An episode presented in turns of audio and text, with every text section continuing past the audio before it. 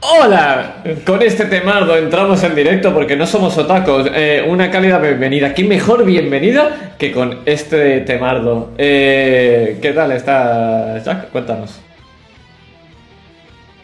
Hola. Hola. Pues, ¿cómo voy a estar? Correcto. Correcto. Sereno. ¿Estás preparado o no estás preparado? Esa es la pregunta. No, la verdad es que no estoy especialmente preparado, pero bueno, tampoco pensaba estarlo hoy. Hoy vengo a fluir. Eh, eh, suerte, Iván, ¿qué tal estás tú con estas, con estas alusiones? ¿Qué, ¿Qué te parece? Cansado y me ofende que no me hayas preguntado si tenía esta versión, pero en flamenco, porque la tengo. No esperaba menos. No esperaba menos. Madre mía. es el- no esperaba menos. Me, me alegra de sobremanera. Pues nada, aquí estamos muy bien. ¿Qué, qué, qué temardo? Hola, ho- hoy, hola, ¿qué tal? Eh, estamos haciendo una cálida bienvenida a ritmazo de temardos o tacos. Eh, no sé, ¿queremos decir algo o no queremos Hola. decir a- algo más hoy? Eh, sí. Sí, porque la, eh, la otra vez lo hicimos a final de partida. Y ahora, aunque seamos tres y dos seamos Jack y yo, eh, comentar que eh, tenemos un activo, eh, no, un sorteo activo en el canal. En nuestro primerito sorteo, lo he dicho mal al principio y ese primero vamos bien. ¿Qué movida es esta?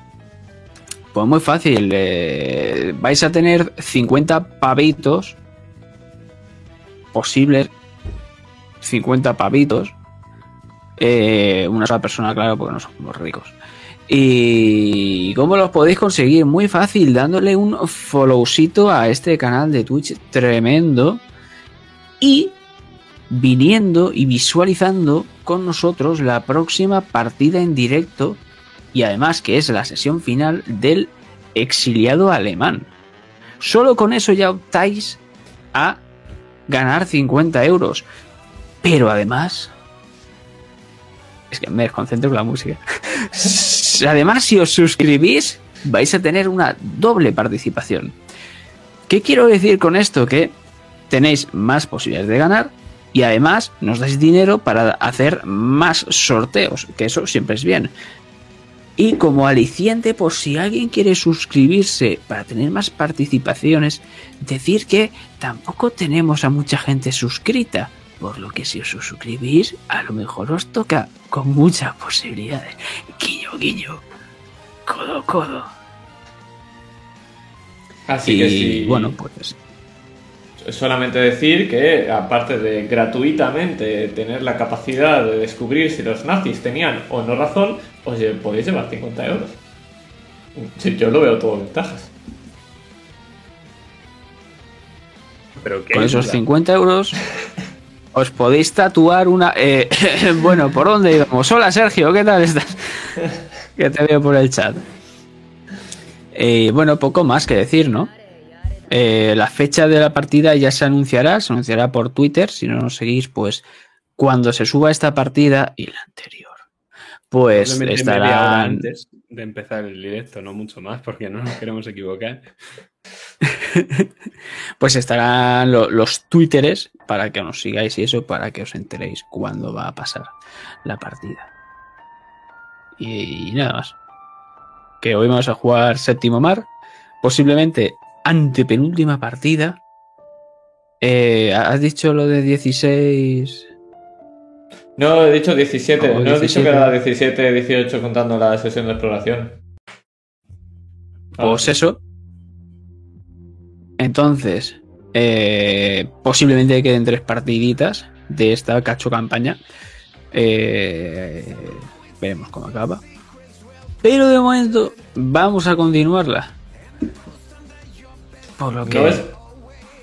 Solamente antes de acabar, pero eh, Sergio, esta campaña no es en la que Jack lleva un borracho, es la que Jack juega siendo Jack. Eh, continúa. ¿Qué tenías que decir, Master? Así es. Dentro intro.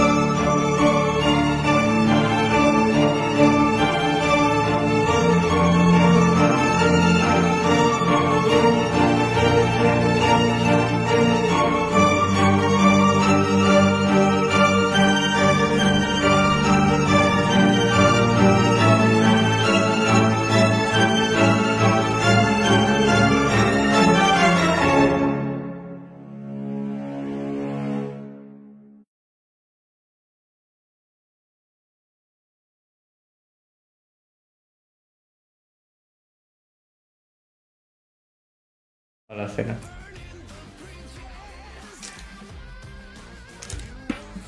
Aquí estamos. Eh, efectivamente, no os recordaba que tenía que hacer yo el resumen. ¿Qué hacemos?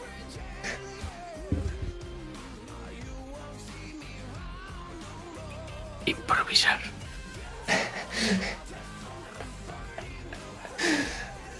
Eh, ¿Algún vale. voluntario se ofrece hacer un resumen o...? Yo no me acuerdo de todo porque se me cortó el audio varias veces. No, ¿Y por qué no subió la partida también? Sí, efectivamente. no si la he cortado ahora. Yo me acuerdo de aquella manera. Vale, pero creo que me acuerdo. Lo puedo hacer yo si queréis. Vale, gracias. Ven, vamos a ver. Es que siempre que se le olvida a Adri lo hace Adri, entonces no sé si es justo. Sí, creo que sí, de hecho, ¿no? Es como la, la idea de justicia. O sea, Aristóteles estaría súper de acuerdo conmigo. Bueno, vamos a poner esto.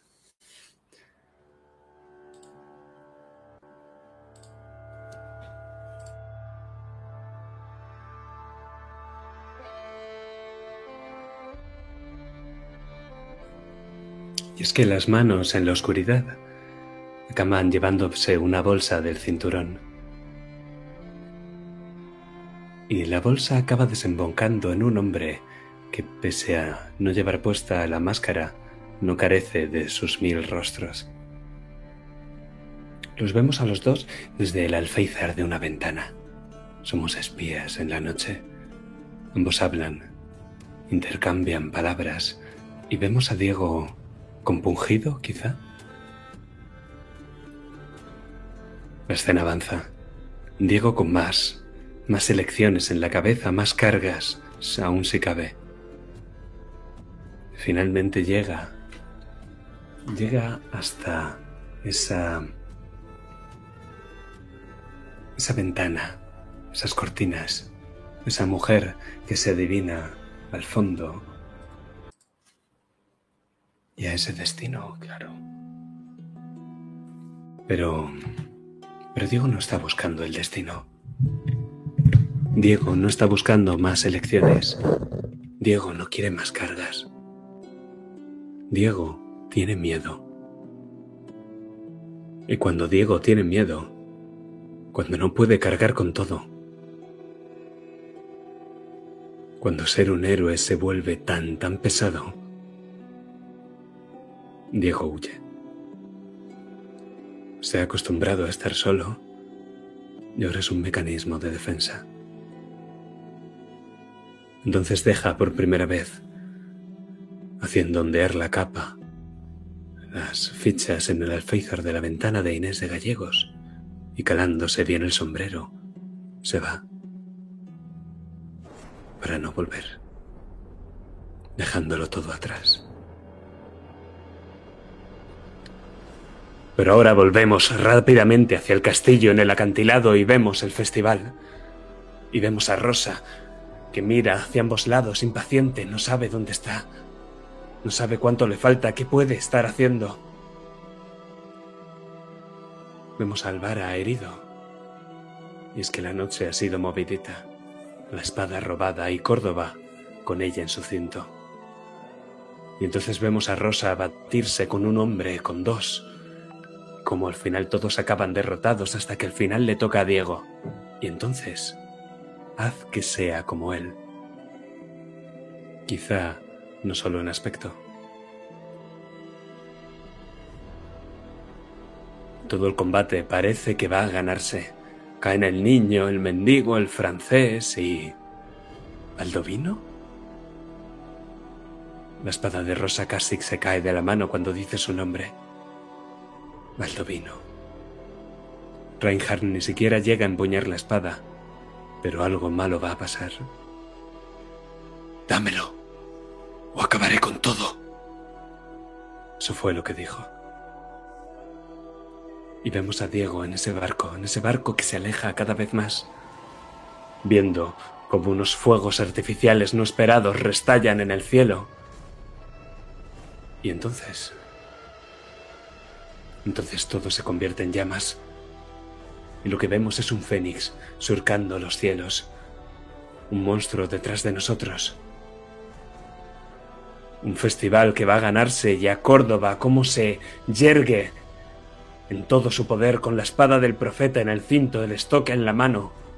Y cuando van a darse los dos golpes del bastón, aparece ella. Porque siempre es ella. Inés de Gallegos se planta delante de Córdoba. Pero la espada no llega a la carne. Se interpone el acero. Porque puede que en ese día Diego de Aldana no sea un héroe. Puede que solo venga a salvar a un amigo. Volvemos al cielo y lo que podemos ver es un combate épico.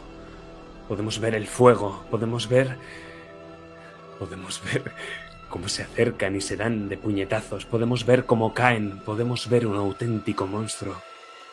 Hasta que al final... Espejos. Son espejos lo que vemos. Y un hombre al que siempre le han dicho que será un impostor, que es un impostor, que no puede llegar a nada. Y por eso por eso hace lo que hace. Por eso necesita la gema. Por eso Paimon lo ha utilizado para ello. Pero cuando el nombre del demonio es revelado, solo es necesario el libro.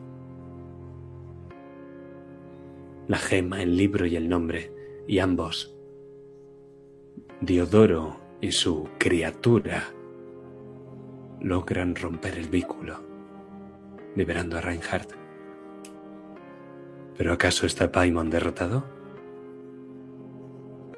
Y bajamos de nuevo hacia la plaza y lo que vemos es una espada, la espada del profeta que surca los aires y se pierde en el cielo, no sabemos dónde. Pero vemos otra espada que sí que cae al suelo. Para Diego recogerla, la espada de Guren de Barcino.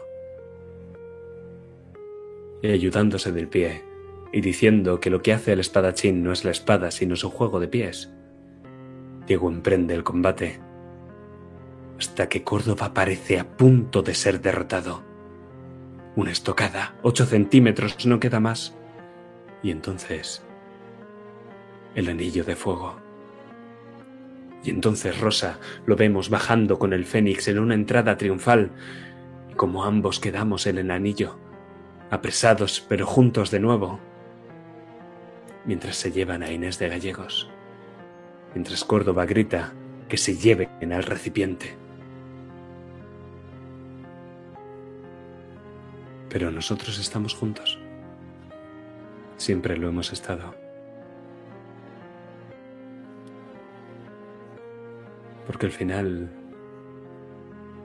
podemos ser héroes, podemos ser compañeros, pero sobre todo somos amigos. Si alguna vez nos hemos necesitado, es solo por eso.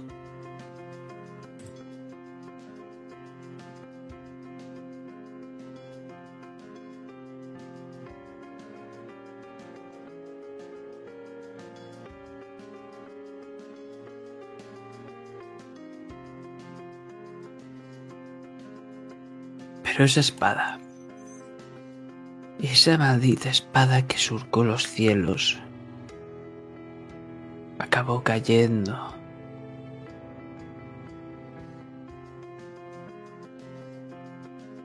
Y a clavarse en el suelo, esa gema rojiza, llena de odio, se fragmentó. Y sí, a ella se la llevaron, Diego, al recipiente. Pero nos vamos de ese lugar para... Mientras la lluvia golpea el tejado de este cuartelillo durante la noche.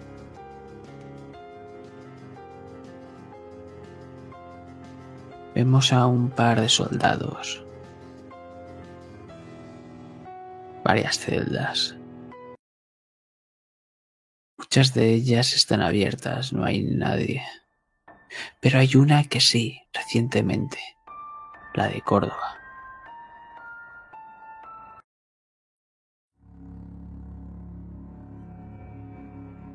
Y como uno de estos guardias está mirándole de arriba abajo, escupe.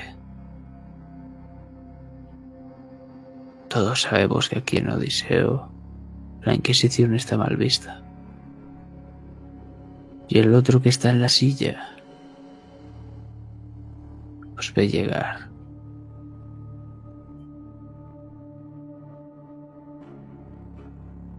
Se levanta y te mira de arriba abajo, Diodoro.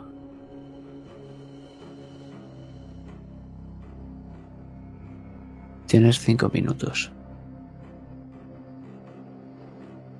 No armes jaleo. Más que suficientes. Avanza.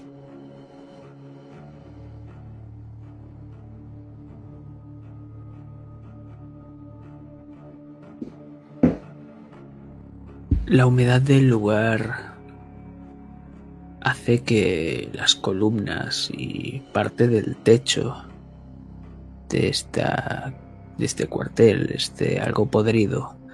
Sobre todo esas celdas. En las paredes podemos ver marcas de moho. Y esa típica ventanita, dos metros de altura aproximadamente, con esos barrotes gruesos de hierro que la atraviesan, evitando así el escape de un preso.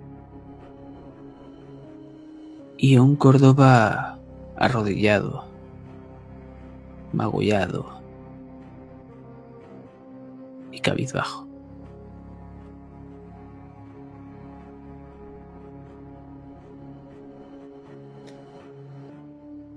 Me acerco. Me lo quedo mirando desde ahí. Casi me apena. Casi. El orgullo castellano es algo curioso. Es lo que os lleva a levantaros a luchar, pero... Pero ¿qué es lo que pasa cuando se te acaba?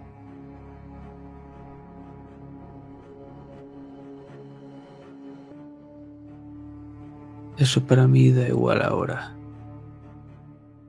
Porque antes que castellano soy un inquisidor.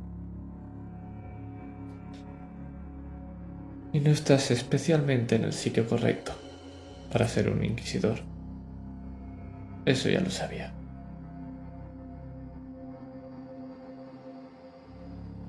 Imagino para qué querías también esa espada. Incluso puedo llegar a imaginarme para qué necesitáis a esa mujer. Ahora, mi única pregunta es ¿qué sabes tú de nosotros?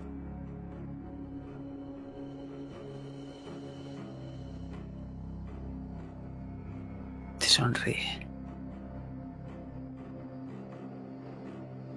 ¿Y qué sabes tú? sobre la. Permanece en silencio. Bueno, parece que no sois la original y que algo hicisteis para arrebatarles el poder a los que estaban antes. También sé que controláis todo desde las sombras y que utilizáis la fe y el Vaticano para hacer lo que queráis. Tengo más algo que tenía que ver mi padre y unos amigos suyos, pero como eso no me toca a mí. No. Sé cosas sobre vosotros.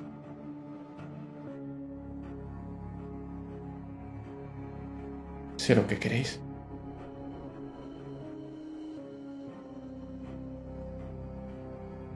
Lo único a lo que te voy a responder es que no tengo ni puta idea de quién es tu padre.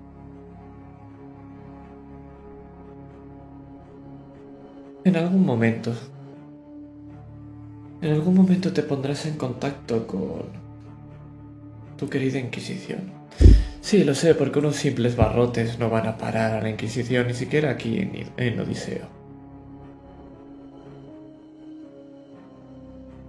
El único mensaje que quiero que des a los tuyos es que tengo lo que quieren.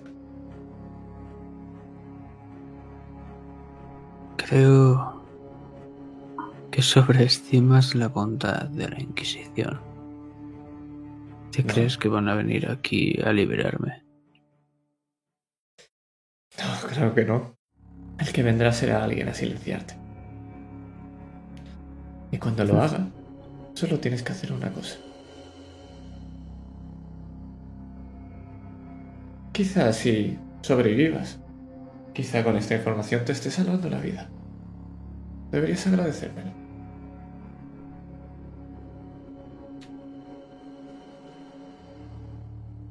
Muchísimas gracias.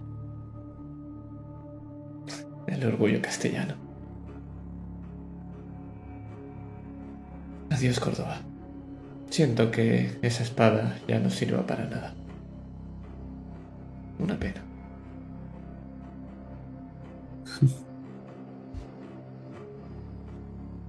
El propósito de la espada ha sido cumplido.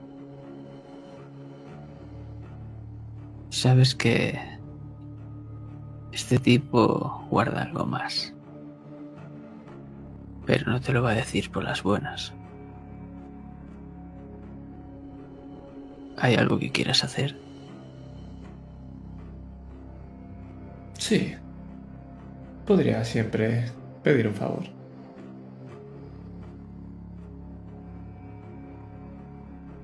O gastarte un punto de héroe si quisieras. Eh, así lo voy a hacer. Si me permites, el punto de héroe a la hora de rolear, rolear es que voy a infundir en él un sentimiento de desesperanza. El hecho de que vayan a silenciarlo va a empezar a pesar en él.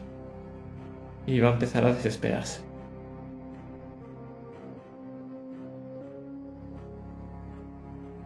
Perfecto.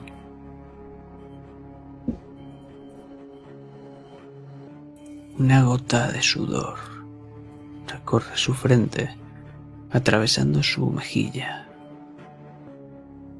y mezclándose con la sangre de su labio partido, hasta caer al suelo. Y sus manos encadenadas por un momento las notas temblorosas antes de que las esconda.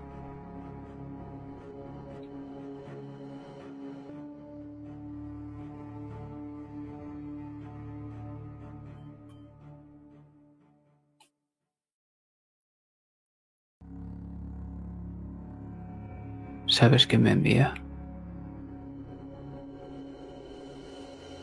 ¿Alguien en particular de la Inquisición? ¿El propio Papa? No.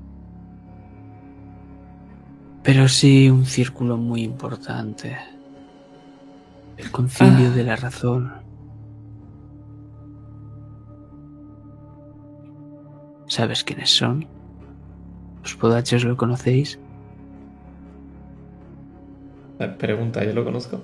¿O son las sillas? Eh, Es una manera de llamarlas así. Por cultura general, sabes que son los cardenales que ocupa cada uno un ducado. Más el de la familia Sandoval y el del Nuevo Mundo.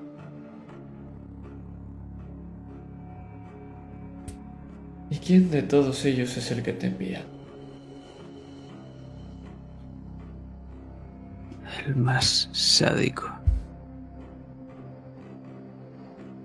Jafet Moreno. De eso tenemos mucho en Modache. No creo que sea para tanto. En Bodache utilizáis subterfugios. En Castilla no utilizamos de eso. Si queremos algo, lo tomamos. Si queremos quemar una casa o una persona, lo hacemos a plena luz del día.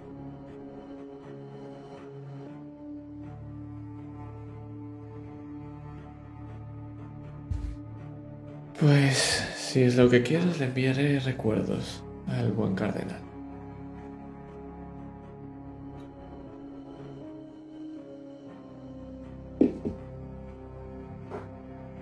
Por tu buena fe y...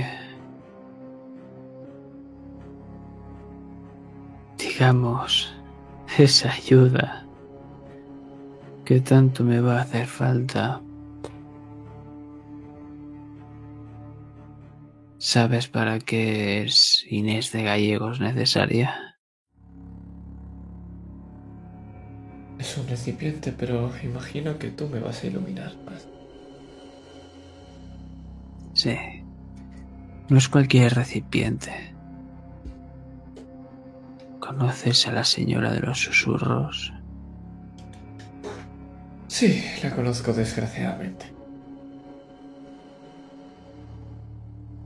Teba está atrapada y quiere salir. Y necesita un recipiente adecuado. Así es. Y hemos encontrado al óptimo.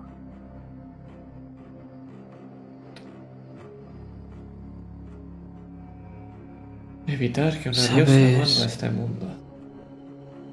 Al al final sí no que cualquiera. uno de esos libros del sótano. No cualquiera es una peligrosa y oscura. Y sabes que es lo más gracioso. Aún no me reído gracias a ella. Espérate. Y ahora lo harás.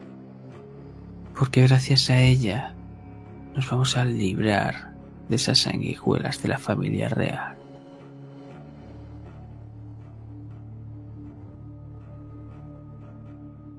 No, la verdad es que no le veo la gracia. Piénsalo. Un matrimonio de conveniencia. Los gallegos. Con la familia real. Y luego la pobre chiquilla se va a volver loca. Brujería. Y puede que transmita o embruje a la familia real y ahí estaremos nosotros. Para erradicar a la enfermedad. La cual vosotros mismos causáis. Muy noble. Curioso el orgullo castellano, ¿no crees? A veces es necesario.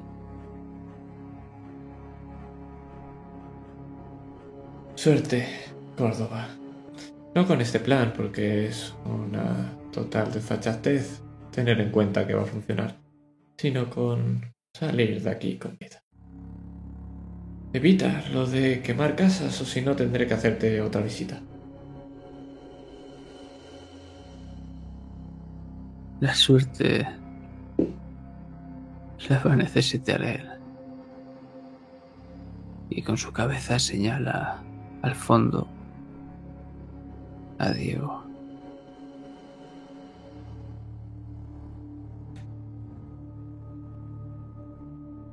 Me lo quedo mirando. ¿Qué está haciendo Diego? Limpiarse las uñas con un cuchillo, apoyado en la pared y con el sombrero bien calado. No quiere ni mirarlo. Teme poder... Teme perder las formas en caso de... Bueno, de que el interrogatorio vaya mal. Por eso te lo he dejado a ti.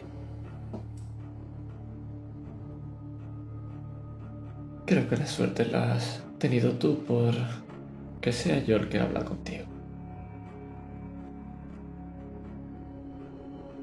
Córdoba de tal y para cual sé que tenéis muchos nombres. Eh, ha sido un placer.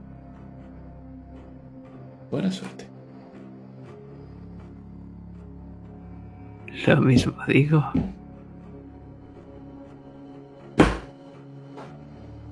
Ya estaría.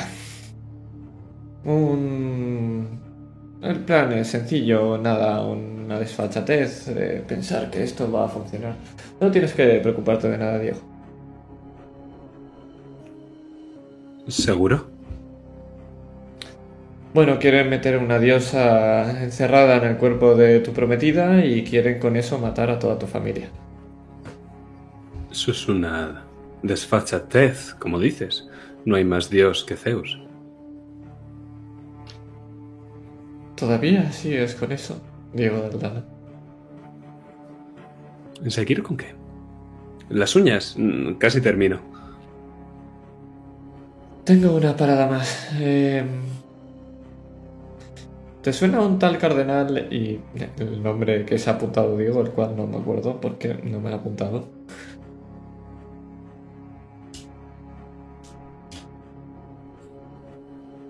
¿Qué nombre era?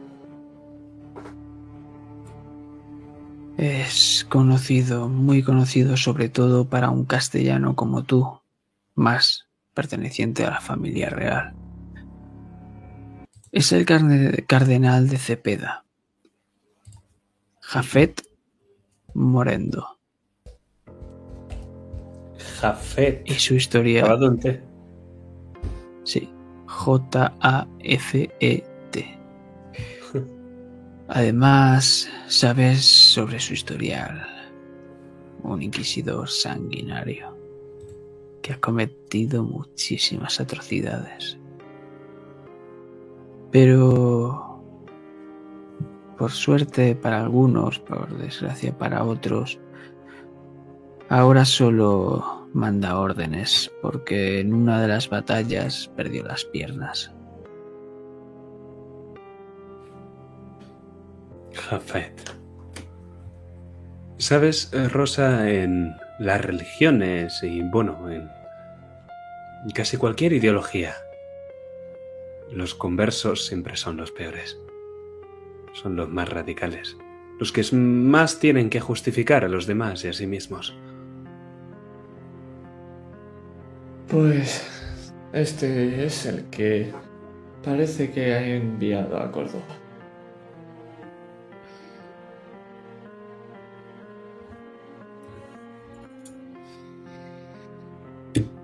Y su plan era introducir a Ectava en Inés y casarla conmigo.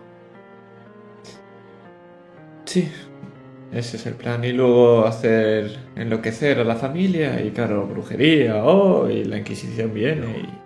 No cuadra, se la han llevado. Yo no he contraído nupcias con Inés de Gallegos.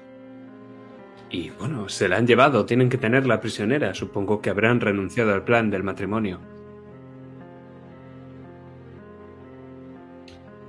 O primero van a introducirla esa diosa y con una diosa encima que no vas a poder hacer.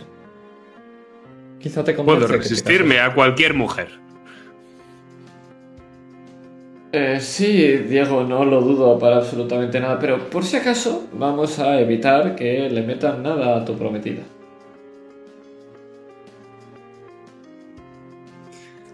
Touché. Tengo una parada más que hacer. ¿Tú tienes algo?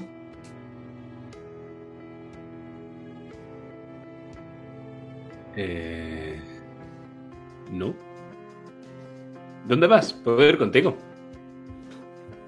Tengo una charla con un viejo amigo. Pero ya sabes, mis amigos son tus amigos. Es que de Álvara ya me despedí con lo de las pajitas, entonces ya... O sea, creo que si le digo adiós ahora va a quedar como, como raro, ¿sabes? Probablemente después de una despedida de pajitas es un poco extraño. Claro. Es como muy íntimo. Es como Muy cuando te despides de alguien, como si no fueras a volver a verle durante largo tiempo, y cuando os separáis resulta que tenéis que coger el mismo camino, exactamente el mismo, y os separaros más... a- ¿No es muy incómodo? Pero eso es fácil. eh, pones una excusa y dejas que el otro siga adelante. Ah. Ah.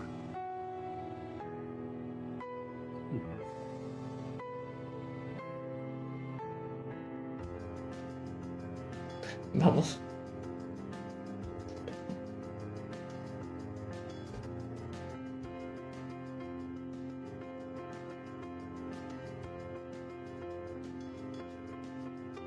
Pues me vas a decir tú dónde nos vamos a encontrar. En el único lugar donde probablemente podría estar Reinhardt, que es ahora mismo ese acantilado que tiene que estar medio destrozado, probablemente ahí. Mirando el mar. De espaldas. Efectivamente. Mientras se empapa con la lluvia. Escuchamos eh, las olas ahora más calmadas que hace unas horas romper contra el acantilado.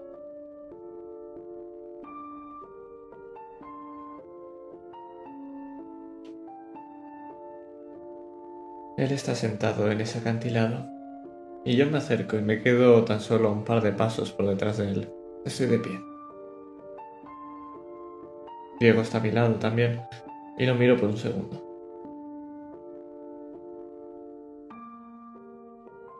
Te dije que te ayudaría. Pero todavía no sé qué es lo que necesitas.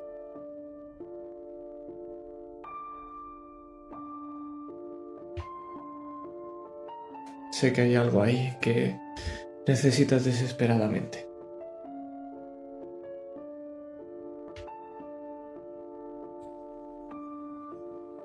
¿Es a mí a quien preguntas? Te sonrío. Te podría aplicarse al mismo cuento. Pero no. En este caso es a él.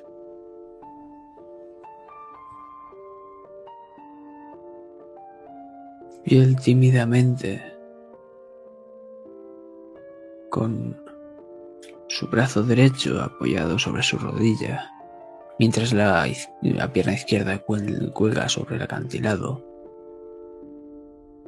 se coloca bien su hombrera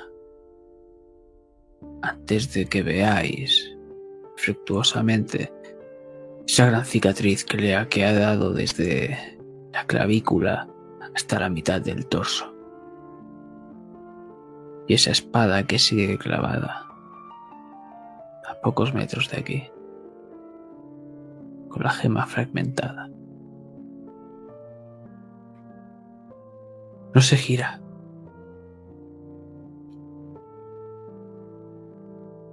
Mira al mar como si esperase algo.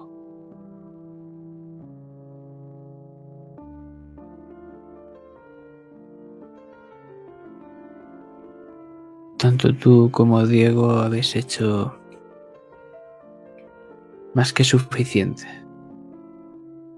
Me habéis librado de esa cosa. Lo que queda por sanar es algo que debo hacer yo solo. Es algo que está en mi interior.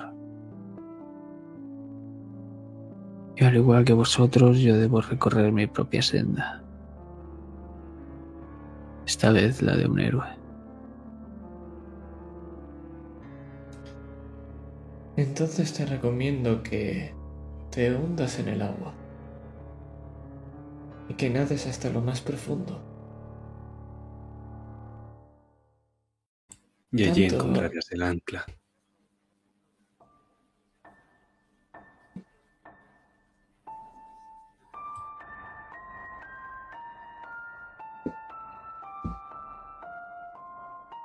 Asoma su cabeza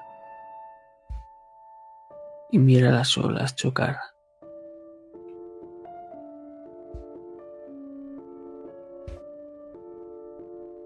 ¿Y ese ancla?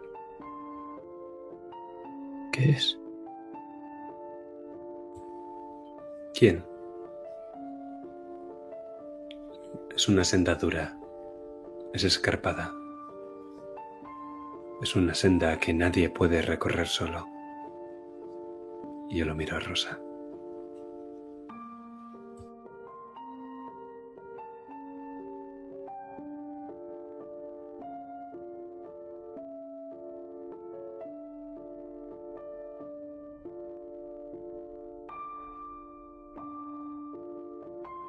¿Y ¿Cómo lo encontraré? ¿Acaso el destino tiene a alguien preparado para mí? Tú tan solo debes empezar el camino y al final verás que es muy parecido al de alguien. Al final todos los caminos confluyen. Aunque puedan parecer divergentes, aunque puedan parecer paralelos. Es como si solo hubiera una senda.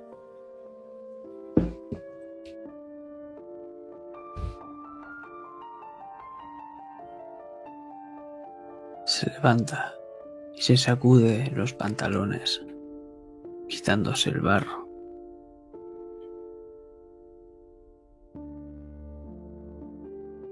Hora pues de ponerme en marcha, ¿no? Y de encontrar a mi ancla. Ahí como recomendación. La próxima vez que te vayas a batir en duelo, di tu propio nombre, joder.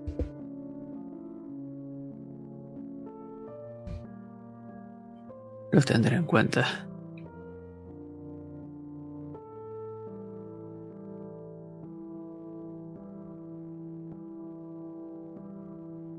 Espero que la próxima vez que volvamos a vernos no tengamos que cruzar nuestras espadas, sino nuestras espaldas como compañeros. O acabar esa partida de póker que se quedó a medias. Iba ganando. Eso estaría muy bien.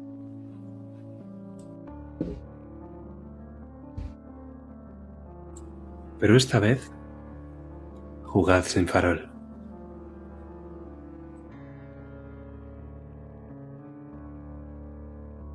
¿Y qué sentido tiene? Hay diversión.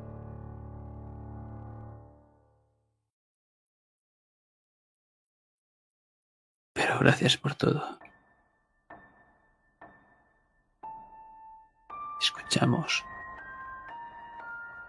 los pasos lentos de ese barro mojado, cómo se van alejando. ¿Y cómo os quedáis vosotros dos solos bajo la lluvia que empieza a mainar? Y esa espada clavada en diagonal, con la gema rota.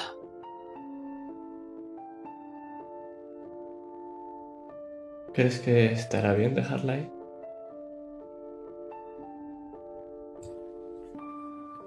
La espada o el hombre. La espada. Él estará bien.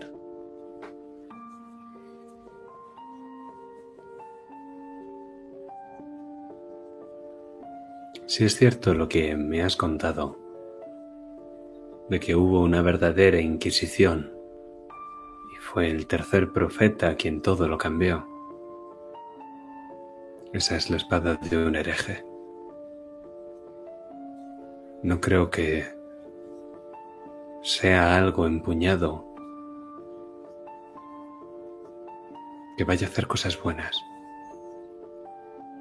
Entonces habría que entregársela a Raten. ¿Quién? Sí, a... ¿Te acuerdas el de que estaba allí en... Sí, en Bodache? El de la pierna. ¡Liberto! Exacto. Bueno, espero que no haya un cepo para osos cerca, si no lo va a tener jodido. ¿Tenéis eso aquí en Castilla? Sí. Entonces lo tiene jodido. Y cojo la espada y la arranco del suelo.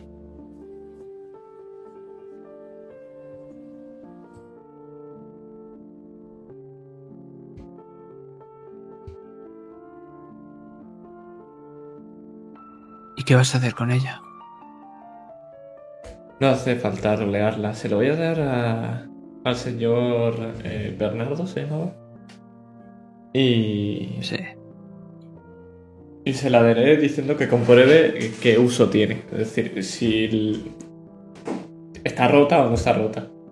Si está rota, Es que, al dársela ya estamos eligiendo un bando dentro de la Inquisitio Aquila. Eh, recuerda que al final lo que ellos te mandaron era coger la espada. Claro. Entonces, si se la damos a Octavio, eh, la Inquisición se revela, y si se la damos a Rategno, la Inquisición no se revela, ¿no, Iván? Lo que pasa es que la espada eh, tiene que funcionar. En principio, si no funciona, mm, no vale de nada lo que va a hacer.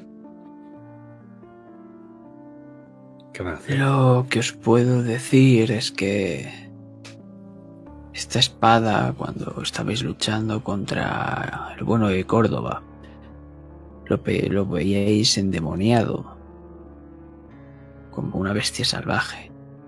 Y cuando se lanzó por los aires, alcanzó a Reinhardt y cayó al suelo y lo derrotaste, Diego. La gema se fragmentó y entonces, ahí, fue cuando el recipiente Inés de Gallegos se desmayó. Y se la llevaron.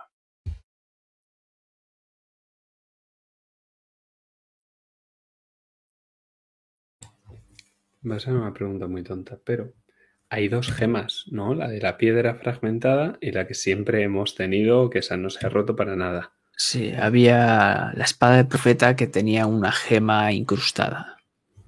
Y después tenéis la, la que nunca habéis utilizado y a este paso nunca lo haréis. Exacto. Eh, para usarse al final, para la última sesión, eh, por favor. ¿Tú has visto, tú has visto el anime de- del, del cáliz ese? Que, ¿Cuándo cuentan el cáliz? ¿Al final? ¿Al final? Vale, entonces vais a darle de Strangis a Bernardo Urrategno acá Liberto la espada. sí, hombre, por supuestísimo. Que den por culo acabe. Tenemos a una inquisición en nuestra, en nuestra espalda. Tener otra no nos va a pasar nada.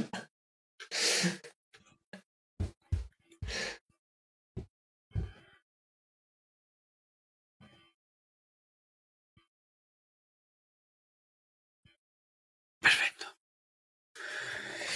Pues nos vamos a ir prácticamente de Odiseo ya con una elipsis.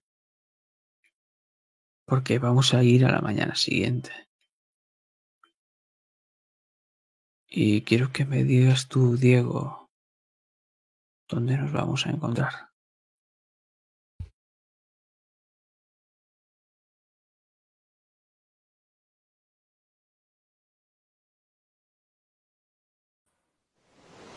En el puerto. En el puerto, que es realmente la plaza del comercio de San Felipe. Allí en Odiseo, en esa plaza que tanto se parece a las castellanas si no fuera porque una de sus cuatro lados se abre al mar. Podemos ver cómo los veleros cargan y descargan y podemos escuchar las olas rompiendo contra los escalones de piedra que van hacia el agua, que recuerdan esas historias de ciudades que fueron consumidas por la tormenta, enterradas en la sal y el agua. Y podemos ver las algas, el ondear del viento en los veleros, cómo se elevan anclas, y podemos ver a ese pequeño niño viendo el bote, viendo el bote que se acerca a, un, a una enorme fragata dispuesta para partir en dirección al Dana.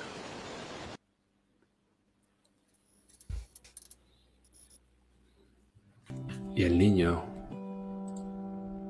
Bueno.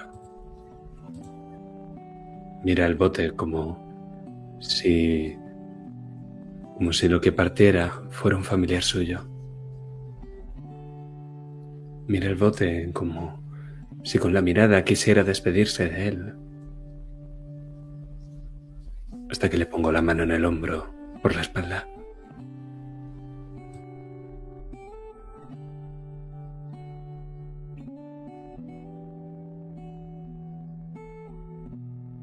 ¿Sabes? Sé que no va a volver nunca, pero...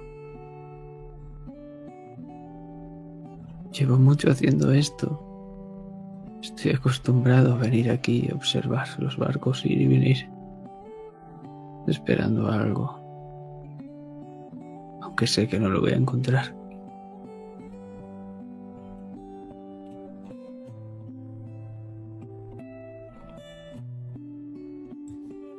¿Y por qué no vas tú a buscarlo?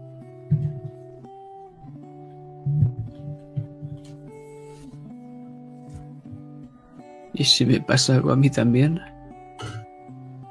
¿Quién cuidará a mi madre? Y a mi hermanito. Tiene un par de años.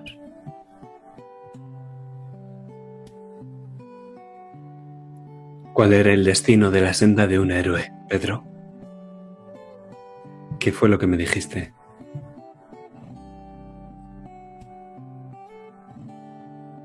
Salvar a todos.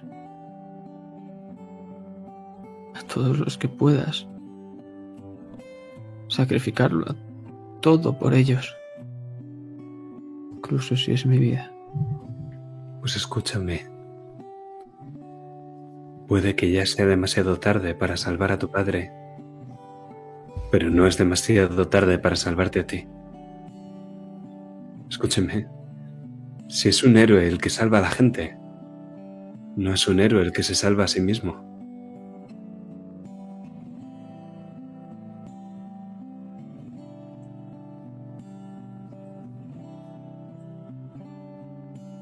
¿Y por dónde puedo empezar?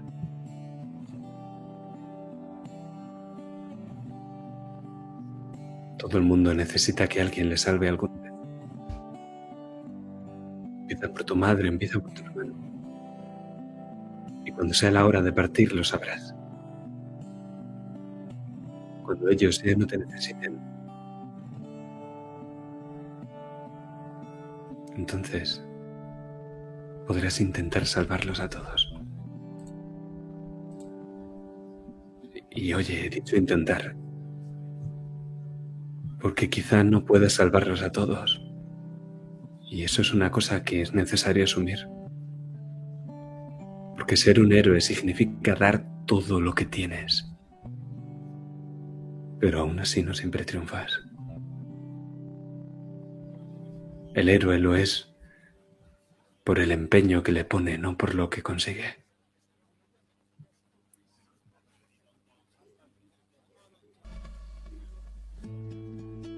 Sabes, esto es una promesa. Algún día yo te voy a salvar a ti.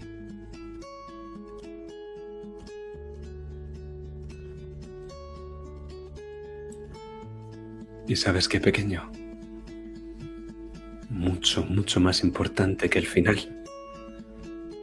Es el camino. Ten eso en cuenta, ¿vale?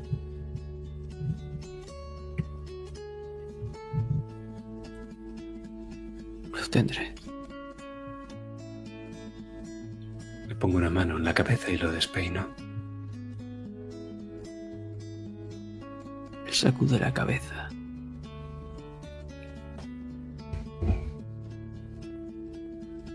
Pero no te pienses que te vas a librar de una paliza.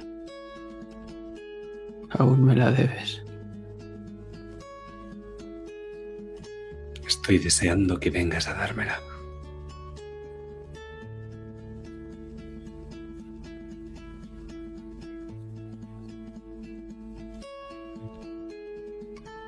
Adiós, Pedro. Hijo de Lucio. Adiós, Diego. ¿Volveremos a vernos? Espero que pronto. Creo que puedo prometerte eso.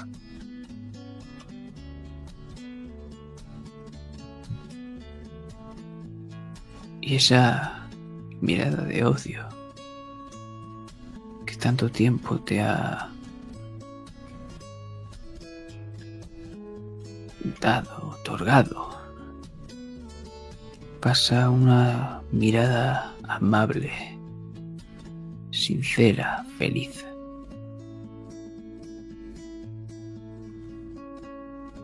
Sin tristeza.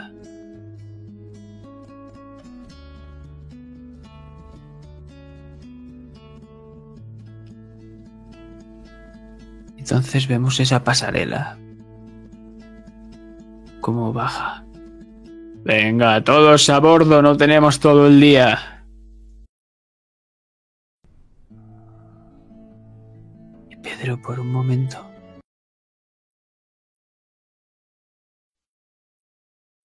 hace el amago de ir a cogerse. Y retiene la mano.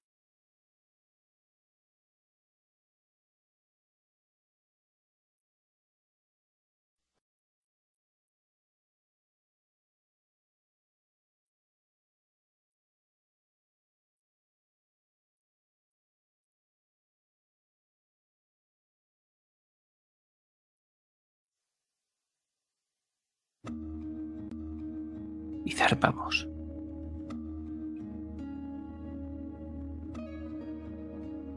Zarpamos acompañados de los vientos y las gaviotas.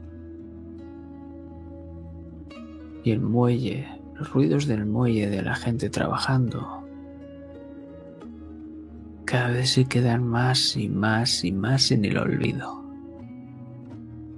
hasta solo escuchar los granujas que tenéis en el barco. ¿Alguna vez has pensado en tener niños, Rosa? ¿En tener niños? Si yo tengo que cuidar de ti, ¿tú, tú quieres poner un muchacho? No. Sí, hombre. No te digo ahora. Aunque, bueno, ya se te va pasando el arroz. Eh, yo estoy bastante jovencito. Creo que es la mejor broma que he escuchado hoy.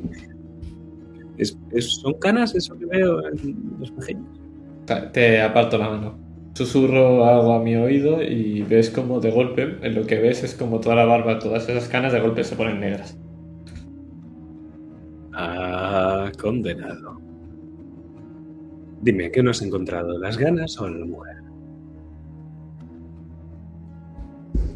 Encontré la mujer, pero la situación es complicada. ¿Me lo vas a decir a mí? Bueno, tú vas a buscarla, la mía en principio está en usura. No. No, me temo que no, amigo. Se me olvidó contarte. ¿Qué no me has contado ahora, Diego? ¿Recuerdas a Ramón, el contrabandista? Por desgracia, sí. Ahora es también Ramón el vendido. Eh, lo bueno es que vamos con la Inquisición y que allí estará ella. Y que, bueno, si a ti no te ha pasado algo malo, es que a ella tampoco le está pasando algo malo, creo. ¿Funciona así?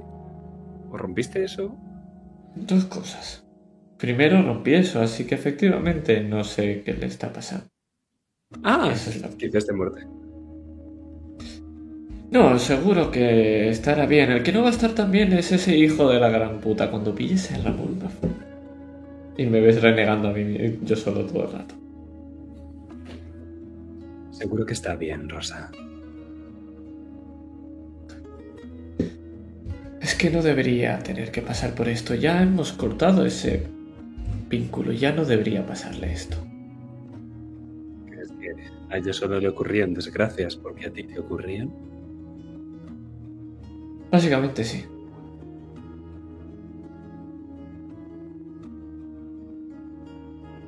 No sé si es así como funciona el destino. A ver, las personas normales a veces se les muere el perro o se les quema la cosecha. Eh, las desgracias que me pasan a mí no son de ese estilo.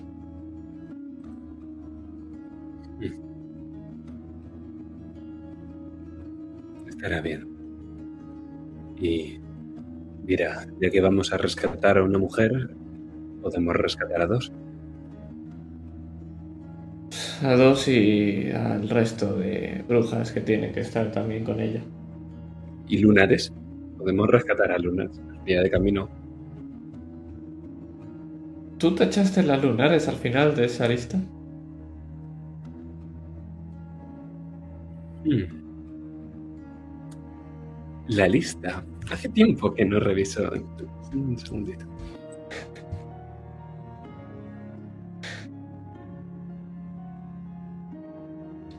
Por cierto, eh, aquí no está el rubio, ¿no? Siempre está en todos los barcos que estamos. ¡La bodega! Bodega.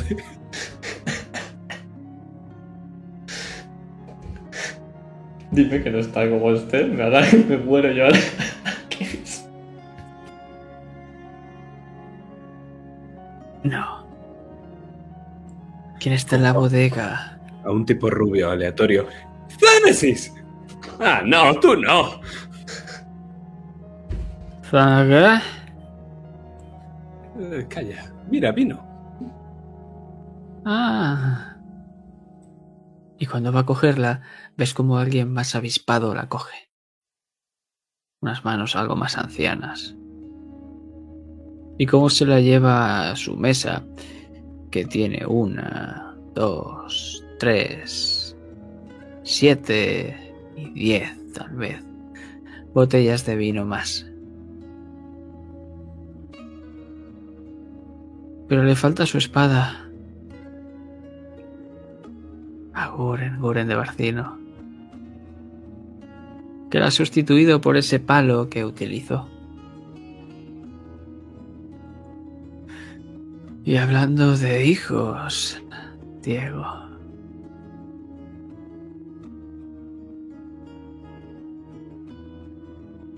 Tú cuando vas a tenerlos y te sonríen.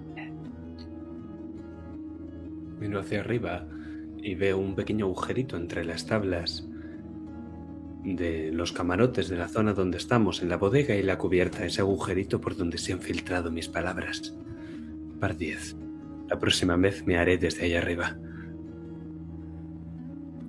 Eh, yo he tenido niños. No eran míos, pero los he tenido. Y los abandoné. Se supone que son los hijos los que dejan a los padres, pero... Ay, esa no os la habéis visto venir.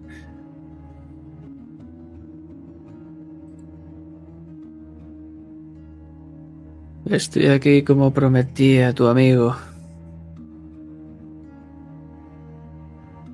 No sé muy bien qué esperáis que haga. ¡Rosa! Estoy al lado con una copa de vino. ¿Pero por qué chillas? Perdón. Em, ¿Qué? ¿Hicisteis un trato? Sí, un trato que por suerte y milagro cumples. Pero ahora tenemos ayuda para entrar a tu casa. También podíamos llamar.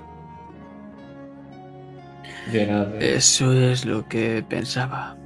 Que si es tu casa, tal vez tú eres el indicado.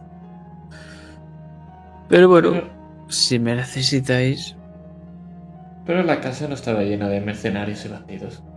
No, eso es el alcázar. Y no es lo que tenemos que recuperar. Sí, sí, sí, sí, de hecho sí. ¿Y, y cómo pretendes entrar en el alcázar? Ah, ah. Vale, sí, me parece buena idea. Es que verás, Rosa, los nobles tenemos varias casas, ¿de acuerdo? Entonces está la casa heredada de los varones de Aldana, de mi padre, de Santiago de Villar y Aldana. Y Sí. esa es la casa que está en Aldana. Y luego está el Alcázar Real, que es la familia de los Sandoval. Tiene como cuatro torres así como hiladas. En cambio, la casa de mi padre sí que parece más un monasterio, está como a las afueras de la ciudad. En cambio, el Alcázar sí que está bastante cerca. Y cerca un campo, el campo del Moro lo llamábamos de cuando nos atacaron los lunares. Bueno, una cosa espectacular. La cosa es que eso está en San Cristóbal, a un par de días de viaje de Atlanta. Son ciudades distintas. ¿Le pones nombre también a las También. casas de tus amantes o no las cuentas como casa? Son camas. Ah, vale. espero que también tengas casas para veranear. Ah, sí, claro. Esas están en San Felipe, en Barcino. En la ciudad vaticana.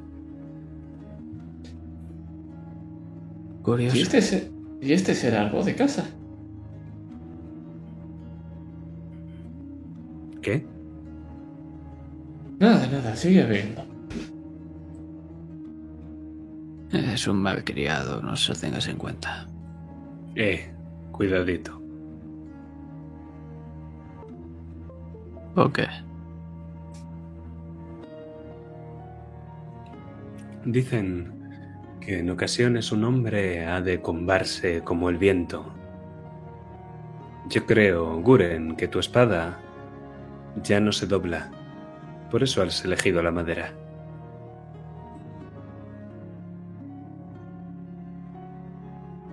Me parece que dice que no se te levanta.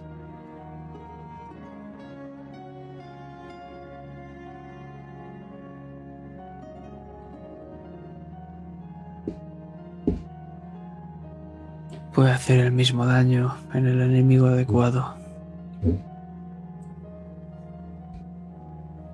Bueno, mientras el enemigo adecuado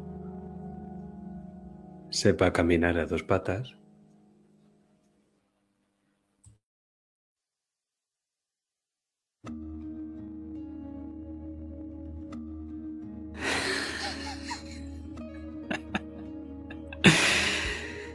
Ese es mi Diego, nunca vas a cambiar. Y te lanza rodando por encima de la mesa una copa de vino. la cojo.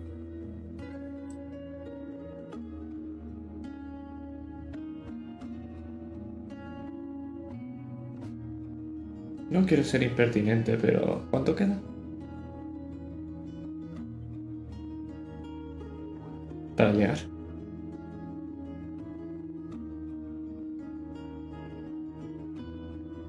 Se te queda mirando. Guren. Un par de horas. Estamos en la bahía de los grandes. Entonces me puedo servir una copa también. Y voy a coger la copa que otra vez el rubio de antes, que ha ido a cogerla y se ha caído, se acaba de levantar, lleva un rato intentándolo, va a coger otra y yo se la cojo. Y vuelvo a caerse otra vez.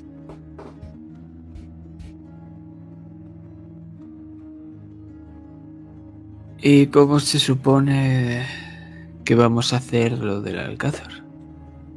Ah, pero que tenemos que planearlo ahora.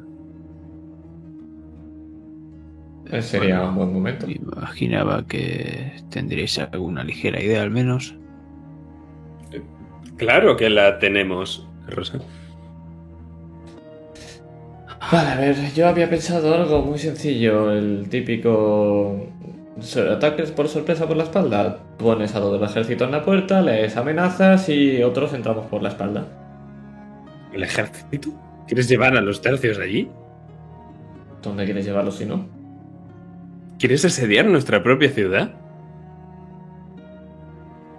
¿Y cómo quieres recuperarla si no? Eh, había pensado en algo más estilo infiltración. Ahí es donde entra el viejo del palo.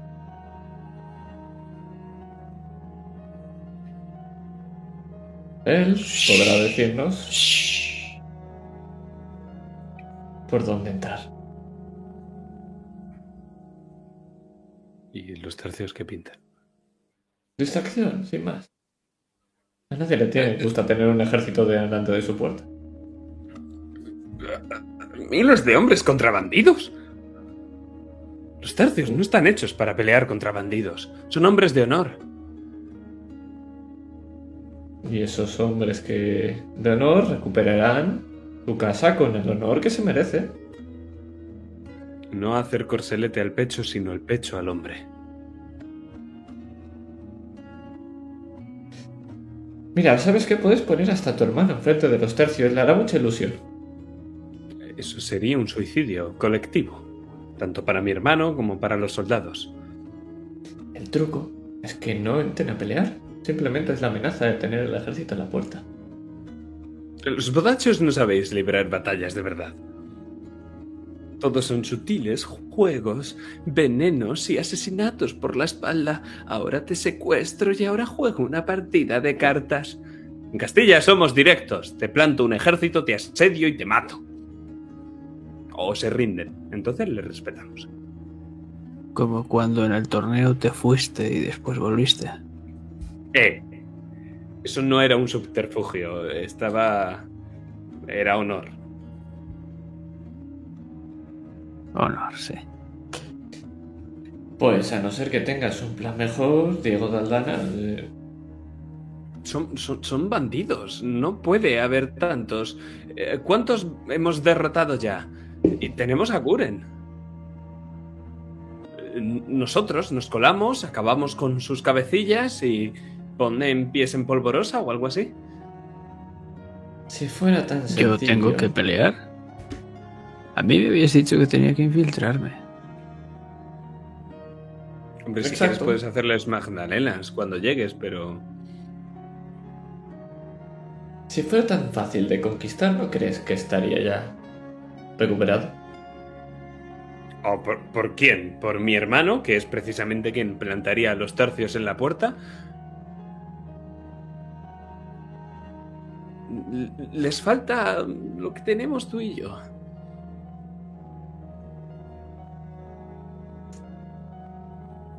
Me siento y le doy un trago otra vez al vino. Curi nos mira con una cara pillina. Entiendo, en el ejército suele pasar. A Eh, una no. y estrecha los lazos. Se llama ser heterocurioso, ¿de acuerdo? No juzgo. Vamos a ver. Tenemos a los tercios, tenemos que utilizarlos, no lo vamos a llevar y que gasten comida para nada. Entonces, qué mejor plan que se presenten en la puerta y todos los bandidos se caguen encima. Entonces los sacarán fuera a defender las murallas. No habrá bandidos. Pues es necesario avisar de que no hay que combatir, solamente asustar. Hará lo que digamos. No sé, Rosa, creo que hay una batalla en ciernes. Creo que en algún momento nuestro enemigo se rebelará y más nos vale tener a nuestro ejército a punto. No desperdiciarlo contra unas murallas que son intomables. Sabes, cuando a una rata la pones contra una pared y le sacas un cuchillo, la rata no se acobarda y se hace un ovillo. La rata saca los dientes. Y en ese momento habrá que defender esa ciudad de alguna manera. Y ahí tienes a tus tercios. Todo el resto nos podemos encargar tú y yo. De acuerdo. Eso sí lo puedo comprar.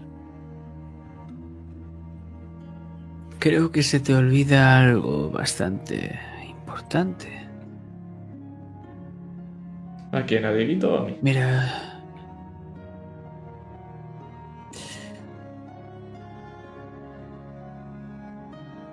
Por desgracia, Diego, de ti no me esperaría mucho. Eres un mudacho sin ofender. Ah, no ofendéis, yo solamente me tapo la nariz cuando habláis con continuo. Eh, al menos nos hemos dado un agua. No más faltaría, estáis aquí al lado del mar.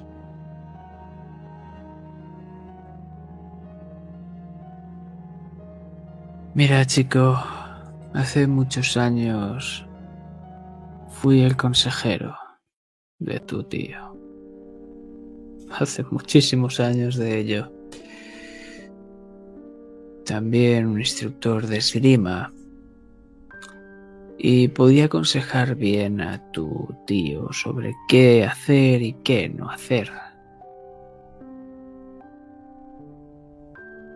Hasta que llegó el día que se le ofreció un matrimonio a su cuñada. Y bueno, sabes que te ofreció como condición tu padre, ¿no? Que los nobles ocupen los lugares de los nobles y los que no fuera. Por lo que dejé de ser su consejero, pero si algo machaqué con tu tío, es que una ciudad no solo se defiende por tierra, también por mar.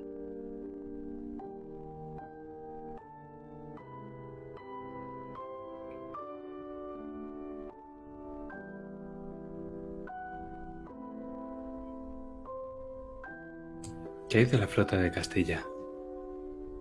¿Qué fue de ella?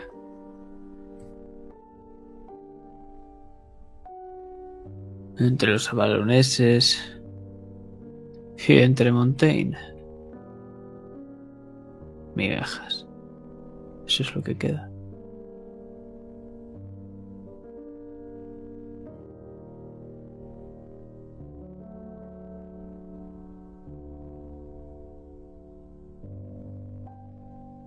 ¿Y qué pretendes?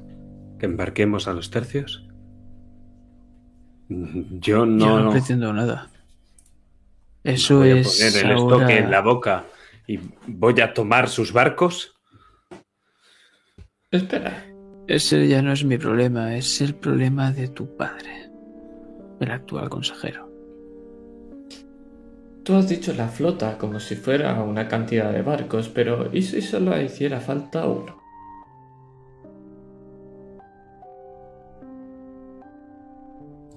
¿A qué te refieres? ¿No recuerdas ese barco tan poderoso?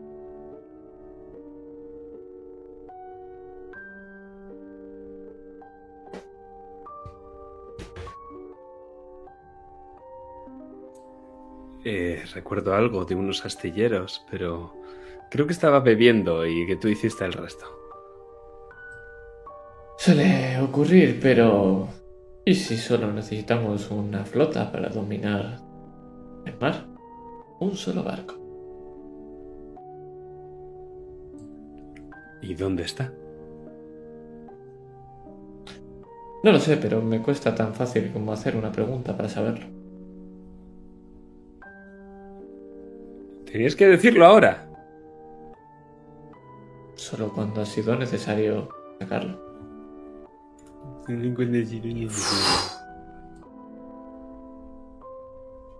Unos zafiros esféricos aparecen en tu nuca.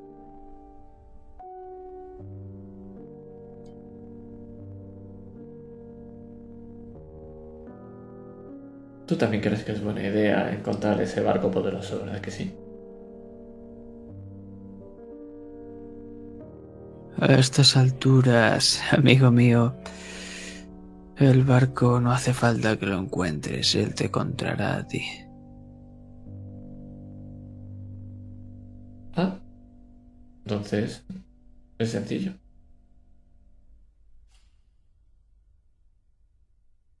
Pero ves cómo va alzando su brazo, ese que tiene carcomido por esa oscuridad en forma de espinas que acaba en su hombro como si cayesen unos pétalos negruzcos. Y va alzando el brazo hasta el horizonte y señala con el dedo a San Cristóbal. Y allí en la lejanía, tú, que tienes estos poderes que te otorga Dantalión, lo puedes observar.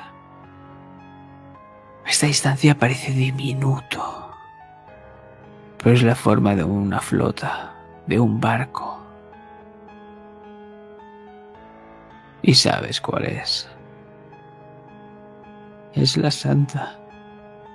Y como le dijo Ramón a Diego, la puta Santa Inquisición.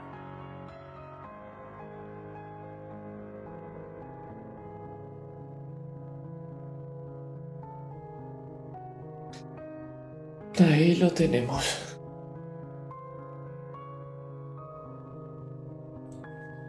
O sea que tenemos que tomar el barco.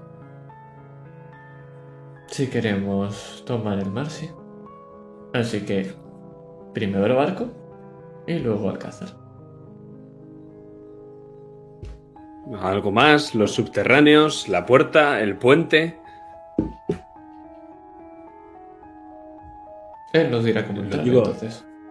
Lo digo al aire, como si me fuera a responder esa cosa a mí también.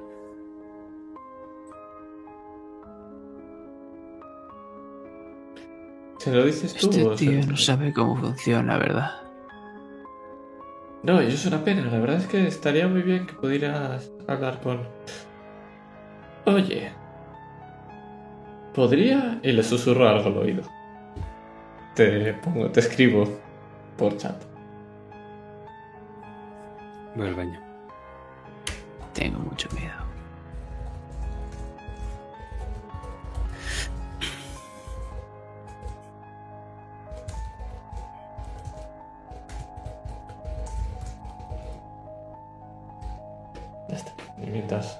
Está en el baño. Si te sale de la verga, pues. Claro, entonces la respuesta es que lo vería o que no, claro, porque entonces. ¿Qué? Entonces lo vería o no lo vería. Si quiere ser visto, será visto. Vale, maravilloso. Ah, Pero cierto, Lo del agua es- era literal, era para que también se metiera en la biblioteca el señor eh, Reinhardt. Ya está. No para que se suicidase lanzándose Eh, no. contra el acantilado. Efectivamente, era porque puede hacerlo. Pero su mente de- Pues, de, de eh. mente galaxia, si se da cuenta, pues a tope. En algún momento escucharemos un águila mientras hace el salto de fe.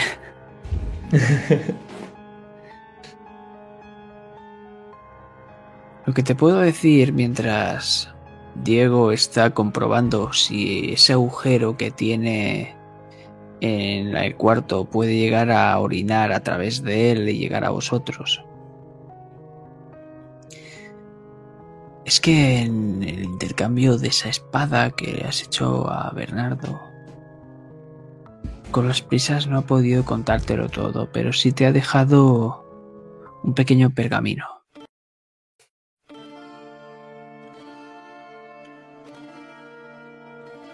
Puedes estar abriéndolo ahora mismo o en tu cuarto, nos da igual el momento. Pero lo vamos a ver.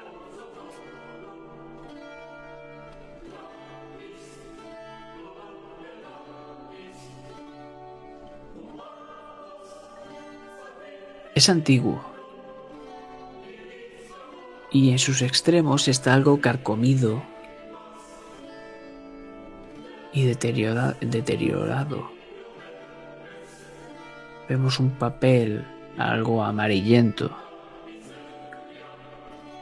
Y como hay varios dibujos y símbolos puedes encontrar como una especie de piedra luminosa, como si tuviese estrellas que danzan en el interior, como una figura. Está con los brazos juntos, alzados, y la piedra flota sobre él. Y como esas estrellas empiezan como a escapar de la piedra, como si se fuesen otra vez al cielo, emitiendo muchísima luminosidad. Pero antes de que lo hagan, lo que vemos es una persona, otra distinta, como hace un corte con una daga.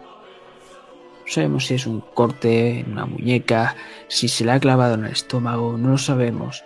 Lo único que sabemos es que empieza a salir mucha sangre. Entonces esas estrellitas que parecían escaparse de la gema, vemos que son envueltas con la sangre y vuelven adentro. Y esas estrellas dejan de danzar dentro de la gema.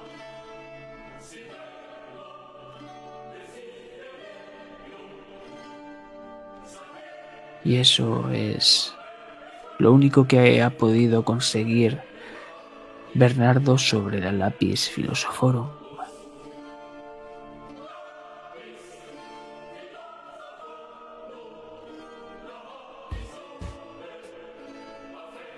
Ok.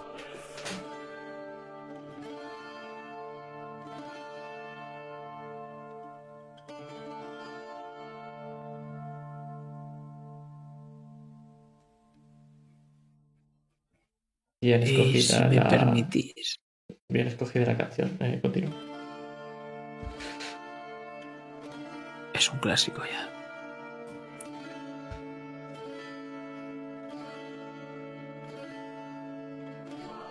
Si quieres, Dieguito, te podemos hacer un pequeño resumen de lo que ha pasado. Luego mejor.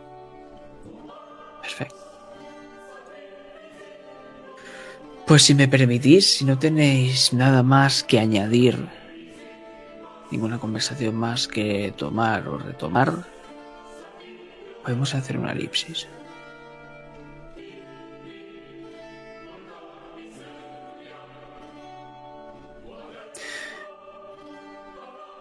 Y quiero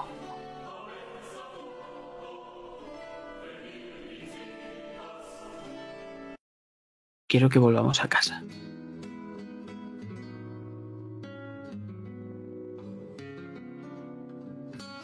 ¿Y qué forma mejor de volver a casa que sea Diego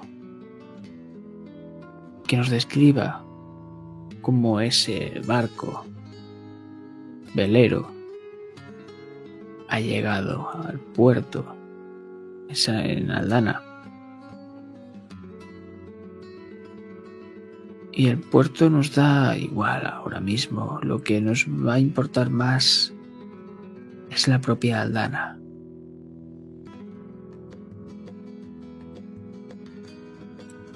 Y lo que vemos es una gaviota, como se acerca al propio barco cantando.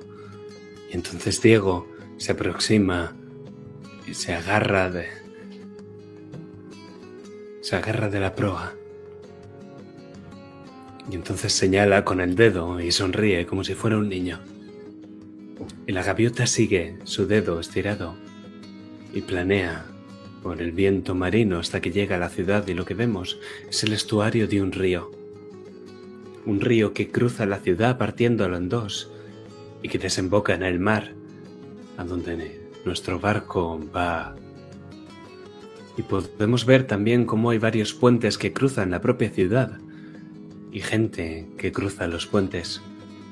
Los vemos en carros, los vemos a caballo, los vemos en mulas, vemos cómo caminan y se tapan con la mano para protegerse un poco del ardiente sol castellano. Y vemos también los pequeños barcos de recreo de los nobles y de los plebeyos esos barcos a pedales que se utilizan para cruzar el río, para pasar algunas de las más románticas veladas de Aldana. Esos barcos que los ricos cogen a diario y que para los pobres es algo de una vez en la vida. Y vemos los edificios también. Son enormes bloques de ladrillo marrón, muy fino. Edificios robustos, pero aún así elegantes, con pocas ventanas y con unos interiores que cuando nuestra gaviota se acerca y planea cerca de la ciudad, huele a incienso y a las especias del Nuevo Mundo. Y vemos también cómo la gaviota va a posarse sobre unos tejados de pizarra negra. Una moda de Eisen. Una moda que hace pensar que no sé si fuimos los castellanos quienes les conquistamos a ellos o ellos los que nos conquistaron a nosotros. Y es que la piedra de todos los edificios de Aldana es una piedra marrón, casi naranja. Mires donde mires, lo que ves en los edificios es ese color. Lo que ves en el río es el azul. Y lo que ves a las orillas del río conforme la ciudad se aleja es un bosque frondoso y casi eterno. Al menos hasta que llegamos a la plaza. Hasta que cruzamos todas las calles con olor a estiércol y a sudor de caballo, y vemos a los tamatama tocando la guitarra, con sus carromatos rodeados de pieles de, de colores y de parches los unos con los otros, con los mulos descansando y los interiores llenos de espejos. Y es que los tamatama están tocando en la guitarra una canción, una canción que habla de un amor prohibido, casi venido de los astros, y de un hijo de la luna, pero no del imperio, sino de la única en el cielo. Y vemos cómo la plaza mayor de Aldana está recubierta de los soportales y tiene un mercado en el centro. Es una plaza cuadrada, con tenderetes, con banderines y con grandes toldos que se tienden de un balcón a otro balcón y que protegen del ardiente sol castellano. Un sol que cansa, pero aún así es un sol honesto. Un calor que revigoriza los huesos. Y vemos a los guardias charlando con interés los unos con los otros. Vemos como en las esquinas de la plaza hay escuelas de esgrima y algunos, algunos representantes de cada escuela, aprendices, se baten allí mismo. Y mientras tanto los tamatamas siguen tocando la guitarra y vemos cómo vuela el oro castellano y la plata del Nuevo Mundo y caen los sombreros de los artistas que hacen reverencias y dan cabriolas y brincos sin dejar de tocar. Cabriolas y brincos que el propio Diego aprendió, batiéndose con acero y con cuerdas, con sangre y con sudor. Pero nosotros seguimos avanzando a través de la plaza en esta ciudad que es completamente plana y lo que vemos son caballos, todo un tráfico de caballos, de calesas, de carromatos, de mulas y de burras. Y el olor a estiércol, claro. Porque Aldana no huele bien, pero huele a vida. y al final acaba oliendo a vino y nos pica en los ojos el fuego de los hornos del mercado. Aldana es honesta. Aldana es mi hogar.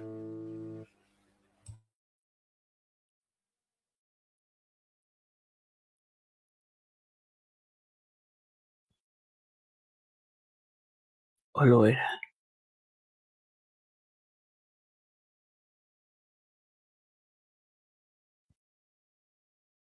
¿Dónde os dirigís,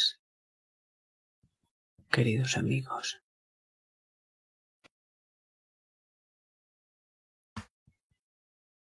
Buena pregunta. ¿Dónde deberíamos dirigirnos, Diego?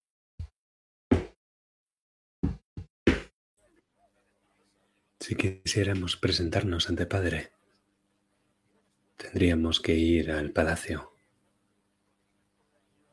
Pero quizá debiéramos debiéramos echar un ojo a la ciudad primero, hospedarnos en alguna venta. Quizá deberíamos pasar aquí una noche antes de ver a padre.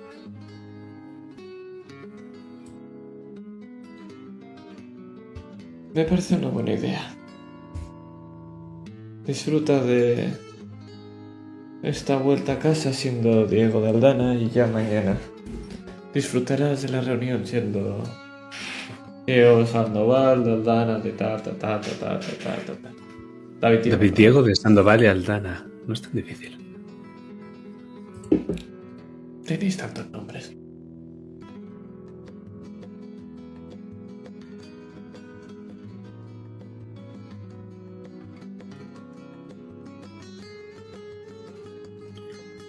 Pues, por una vez,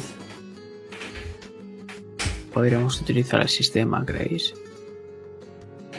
Wow, vamos a usar el sistema de séptimo mar. Explícame cómo se hace eso. ¿El qué?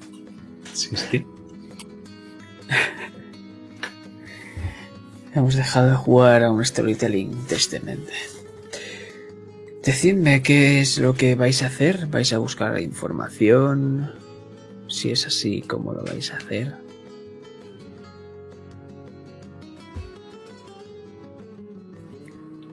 Yo, como no me da sarpullido como a Rosan, me gustaría ir a las iglesias, a las catedrales, tragarme un par de sermones, hablar con algunos feligreses. En el fondo a Diego, Diego haya cierto placer al estar de nuevo en esos edificios.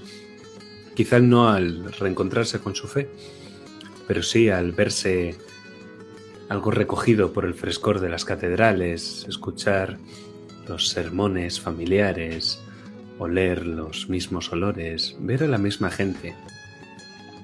Entonces yo creo que me voy a mover un poco por ese lado, por las iglesias, catedrales, palacios, capillas y basílicas de Aldana. Me gustaría saber quién controla la fe ahora. Eso dice mucho de Castilla. Yo por lo contrario voy a hacerlo algo parecido, pero con la parte más pobre de la ciudad. Voy a hablar con mendigos, voy a buscar a las prostitutas, a los que no tengan casa, todos los que padezcan más problemas para que tener una pequeña red de contactos. Siempre los que pasan más desapercibidos son los que saben más. Quiero saber eh, sobre todo el estado de la ciudad y cuáles son sus mayores problemas. Aparte de lo obvio de tener bandidos eh, que han robado pues, tu casa y esa cosa.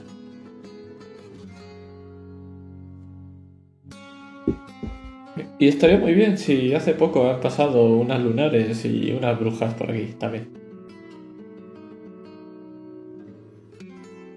Que rueden los dados entonces.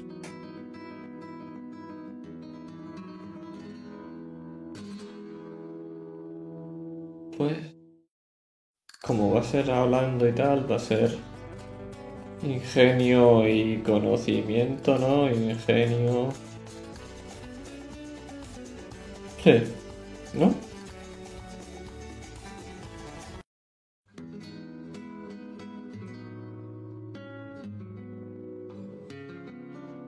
Sí, o percepción también. Lo que tú veas.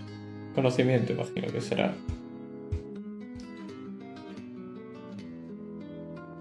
Uy, qué maravilloso de esto. Van a ser tres aumentos cuando tire otra vez. Eh. Uf, toma ya. 20, 37.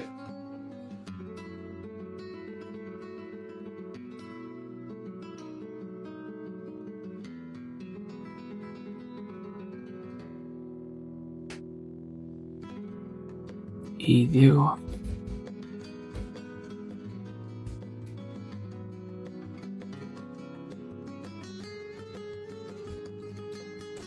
He tirado, pero solo veo.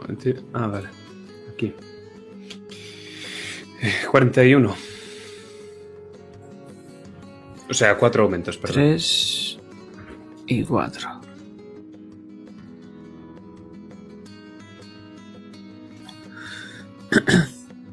Perfecto. ¿Quién quiere empezar entonces?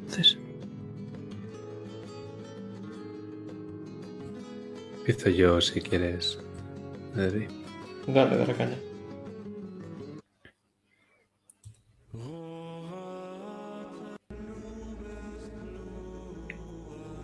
Aunque la piedra sea de ese tono madrón y casi anaranjado, y los edificios civiles tengan pizarra en su tejado a dos aguas, las iglesias y catedrales de Aldana tienen las cúpulas, los tejados de las cúpulas con azulejos de jade, de zafiros y lapislázuli,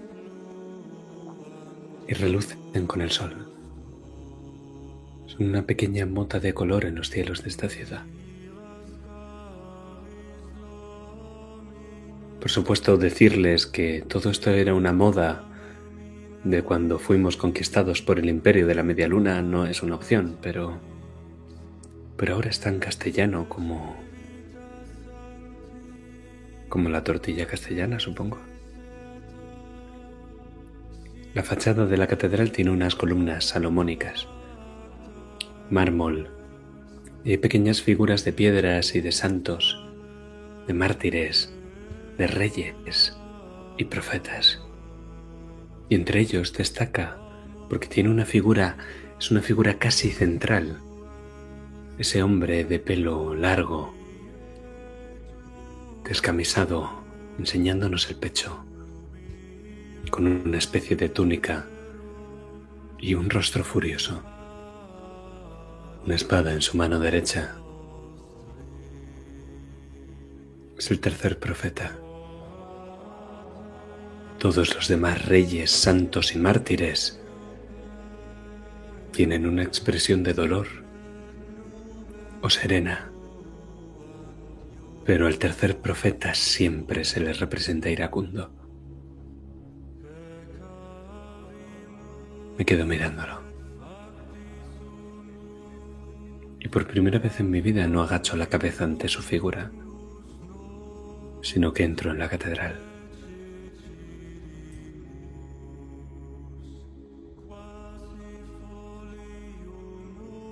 Y está a rebosar de feligreses. Pero estos no son como los de Bodache. Estos están arrodillados en el banquillo, con las manos cogidas, rezando de verdad, no cuchicheando y poniéndose al día. Mientras el sacerdote está con su misa.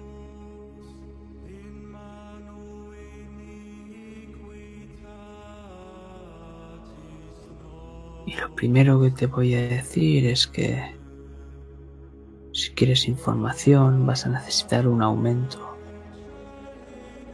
Pero también hay una oportunidad. Y es ver a alguien. Tengo cuatro aumentos, gasto dos.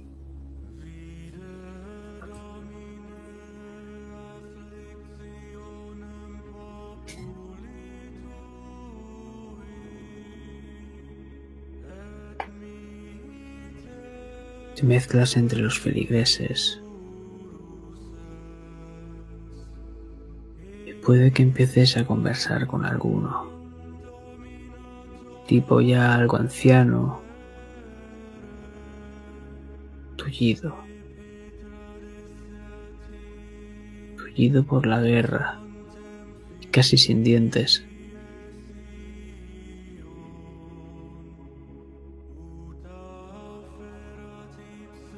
Buenos días, buen señor.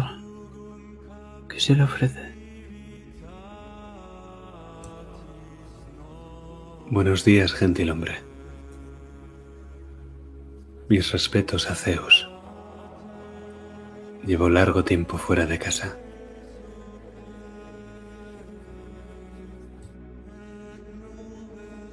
No hay mejor forma de volver que pasarse por esta iglesia. Como debe ser, como buen castellano. Y es que el único me ha guiado en mi camino. Me ha guiado de vuelta.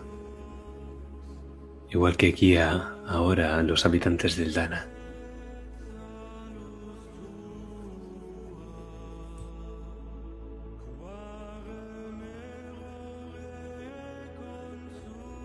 ¿Y qué esperas de la vuelta a casa?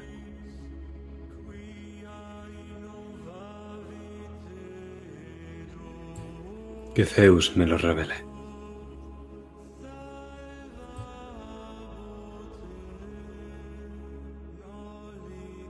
Entonces deberías hablar con la cardenal de Aldana. Ella podría guiarte.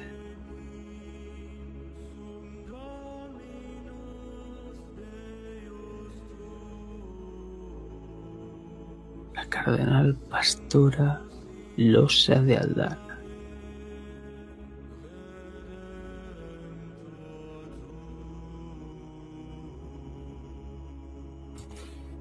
Mas, gentil hombre, a mis oídos ha llegado noticias que entre los hombres de Dios se esconden ocultos como lobos entre pieles de cordero.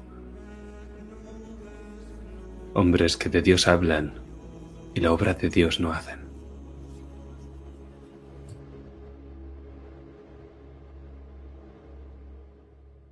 Y por desgracia será así hasta el fin de nuestros días. Siempre hay algún alma que se descarría del camino, de la senda. Pero para eso estamos, gente como tú y como yo, para reconducirlos. Pero no todas llevan a la pira a quien no deben, a quien Dios no ha señalado.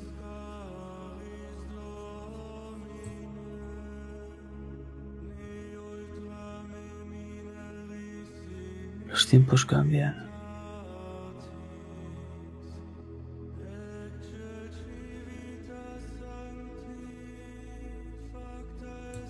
Y en ese preciso momento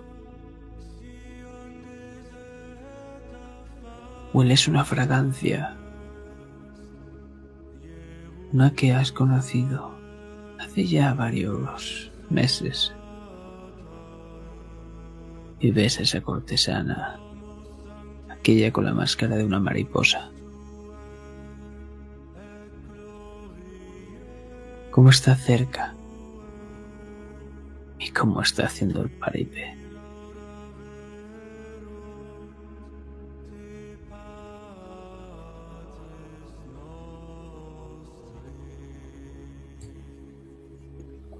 Si me disculpáis.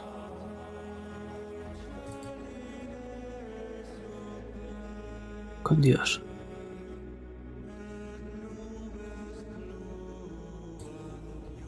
Me giro reprimiendo una sonrisa. No he podido evitar pensar en Rosa.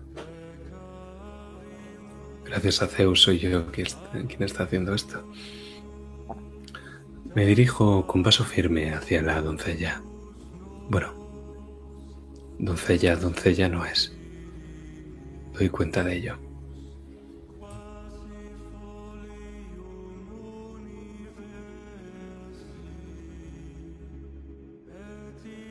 Cuando vas a abrir la boca,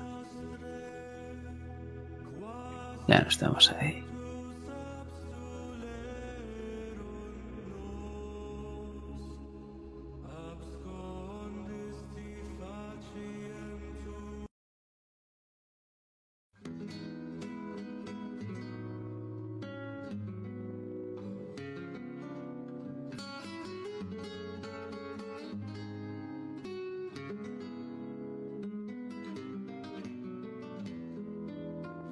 Zonas bajas, callejones oscuros y sucios plagados de ratas, basura y basura humana. Porque si aquí hay mendigos y no cualquiera, no. supervivientes de la guerra con Montaigne. Puedes imaginártelo, Rosa. Tuertos, mancos, hambrientos.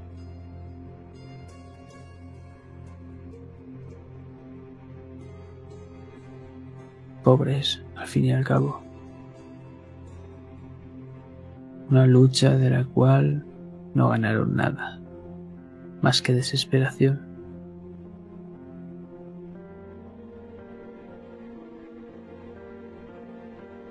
Todos con una pequeña boina, otros con una pequeña jarra o algún cuenco. Lo zarandean con las pocas fuerzas que tienen, haciendo sonar un par de monedas.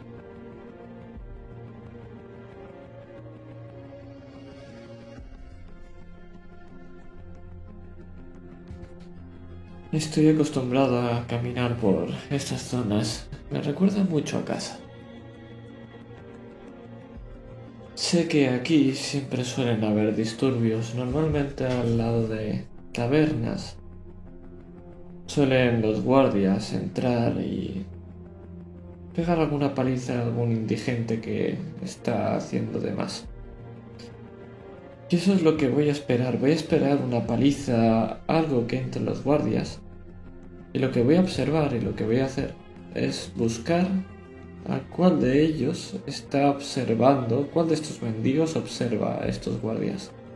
Y no voy a buscar el guardia que hay el mendigo que los observa con terror y sale huyendo, no. Voy a mirarlo el que mira con odio, con rabia. Y a ese a ese mendigo exactamente será el que me voy a acercar.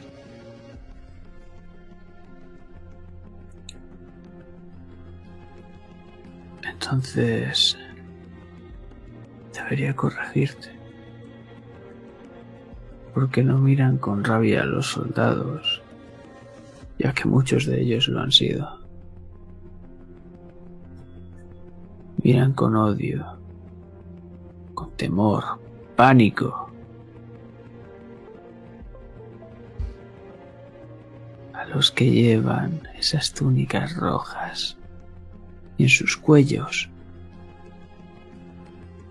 esos crucifijos. A la Inquisición andando a plena luz del día, como si fuesen los reyes de aquí. Pues entonces No, uno no. Todos miran con asco y pavor. Quiero encontrar a alguno que no lo haga. Voy a estar buscando todo el rato hasta que vea un atisbo de revolución en su mirada.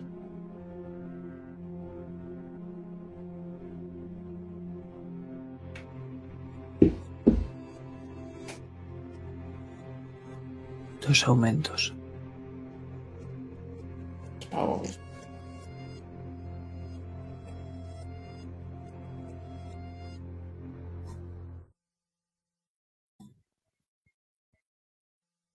Quién encuentras?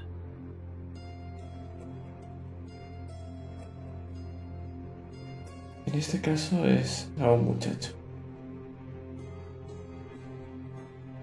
Y es un muchacho que lo vemos que tiene un brazo mucho más corto que el otro.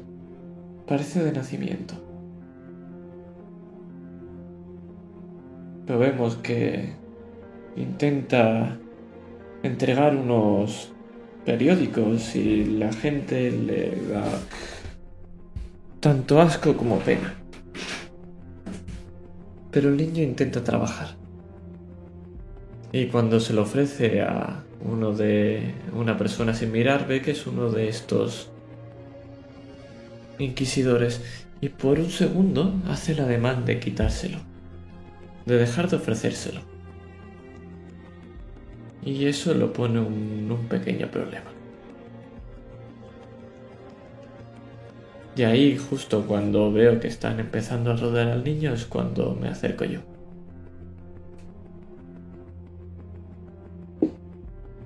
Querido muchacho, ¿cuántas veces le te he dicho que tienes que entregar uno gratis a cada uno de estos amables señores? Lo, lo- lo siento, señor. Alzo la Siento. mano como si le fuera a dar un tortazo y lo que hago es simular el golpe como si le diera al único que con mucha habilidad golpe. Parece que golpea, pero no lo golpeo.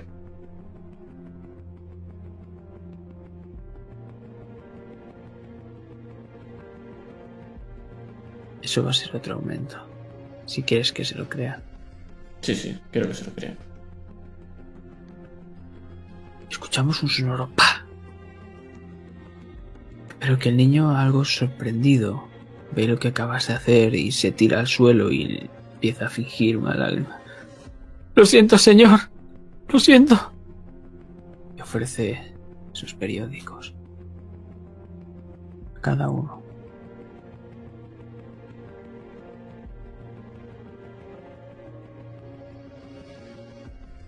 Estas tres sombras rojizas lo miran por un segundo. Te miran a ti y simplemente asienten con la cabeza llevándose la mano al crucifijo y comienzan a marchar. Con Dios. Le digo con una cálida sonrisa. Y cuando cruzan la calle, me giro al muchacho. No entiendes cómo debes hacer estas cosas. Así es demasi- demasiado obvio.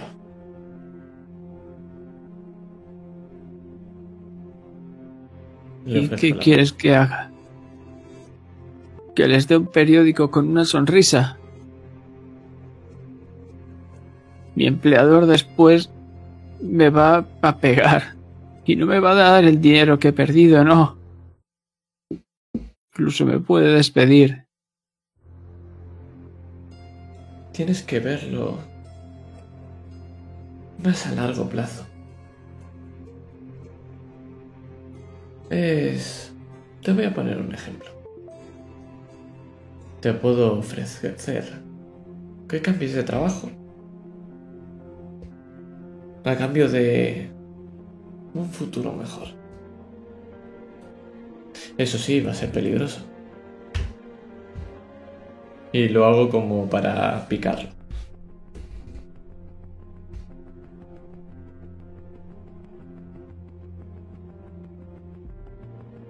Más que este.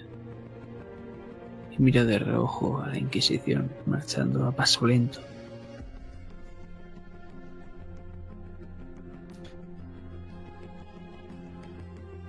Aquí en este lugar debe haber alguien que odie igual que tú a la Inquisición.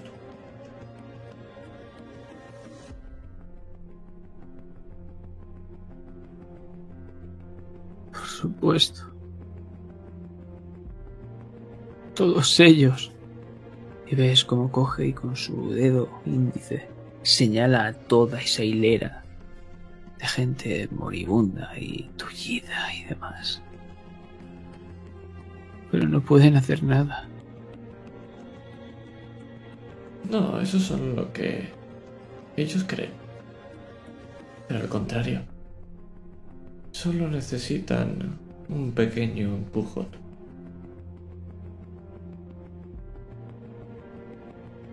Vosotros sabéis lo que ocurre en las calles, en cualquier momento. Vosotros sabéis qué rutinas tienen estos guardias. Vosotros sabéis todo lo que ocurre en esta ciudad.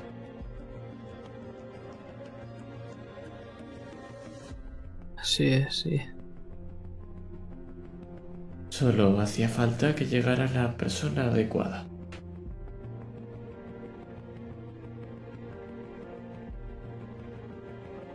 Y esa eres tú. Puede que sí, puede que no. Pero haré lo que pueda.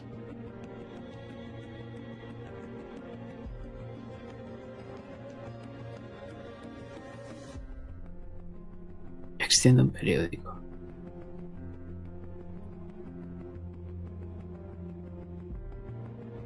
Esto es hoy.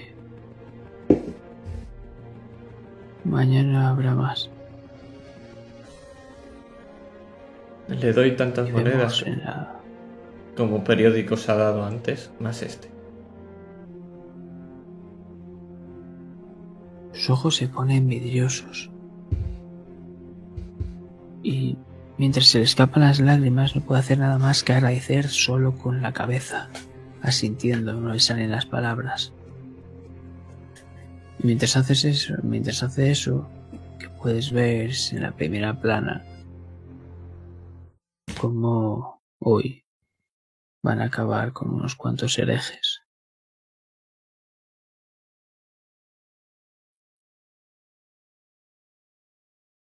Creo que voy a tener que evitar una pequeña hoguera. Te encontraré, muchacho. Por supuesto, y lo que necesite, sílveme. Asiento y le hace un, le hago una pequeña reverencia. Los tiempos cambian, muchacho. Los tiempos cambian.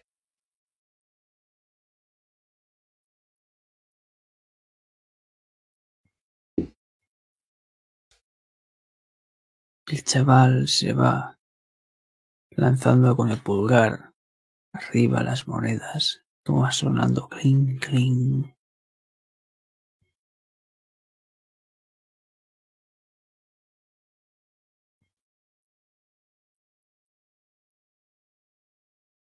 Pero vemos como Diego observa esa máscara de mariposa.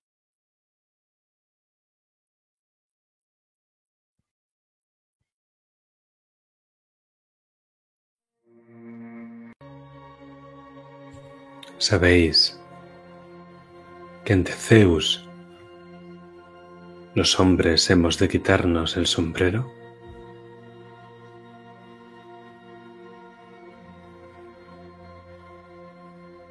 Lo sé. Soy una cortesana, ¿recuerdas? Y ni siquiera en la casa de Dios a una cortesana de descubrirse.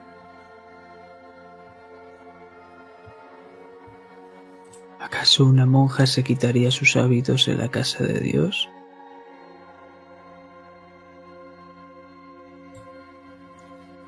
Vos y yo sabéis que no sois monja.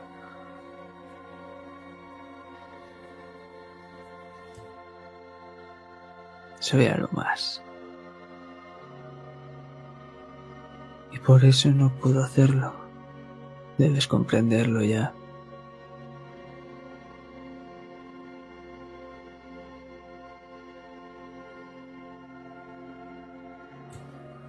Vuelto a casa? ¿Qué hacéis vos aquí?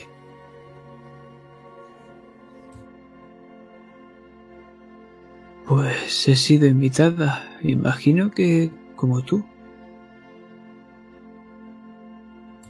Bueno, mm, más o menos.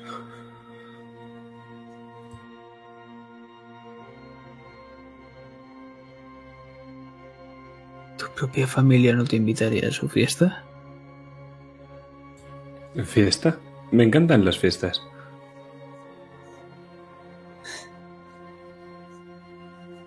No lo sabías. ¿Saber el qué?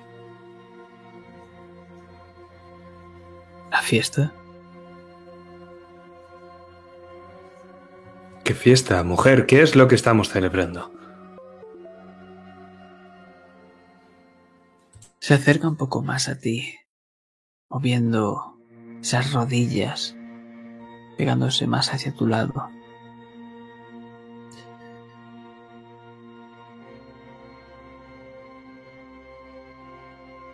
La fiesta, la celebración es lo de menos. Diego. Lo importante es el objetivo de esta.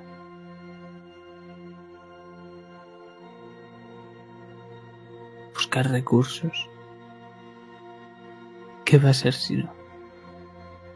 Como cualquier otra fiesta.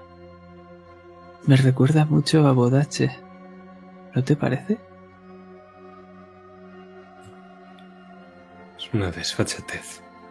En Castilla no hacemos eso. ¿Qui- ¿Quién ha organizado ese circo? Tu tía. La reina. Sí.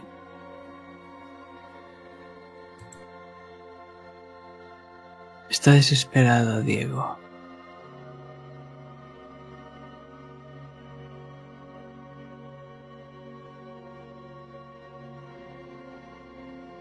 Y por eso estoy aquí. Para intentar ayudar. Me he traído a unas cuantas chicas. Se encariñaron mucho contigo y te echaron de menos. No Dijeron algo de una lista. Ah, sí.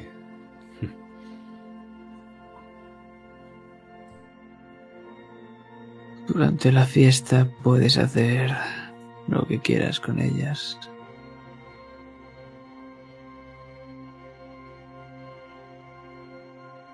Úsalas a tu gusto. Suena a un soborno.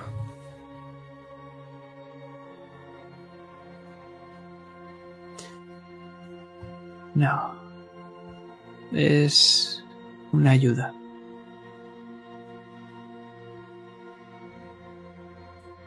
No lo hago yo. Lo hace vuestro amigo. El pequeño Bernoulli.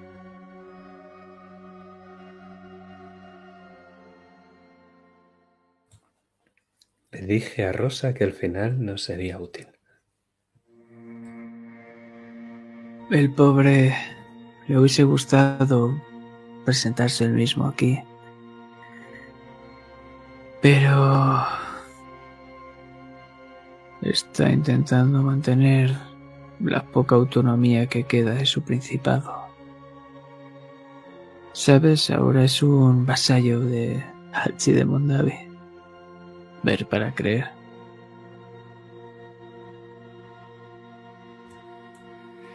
Y ya. Eh, bueno, al menos mm, somos amigos de ambos.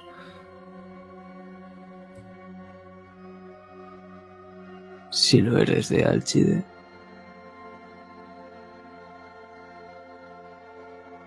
Escuché el negocio ese del arroz.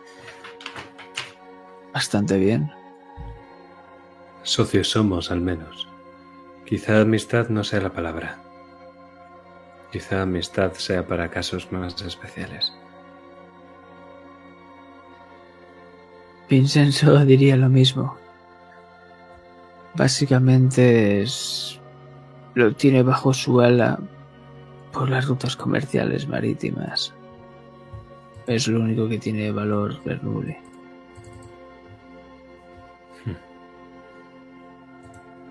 Si no, ahora mismo estarían en la ruina.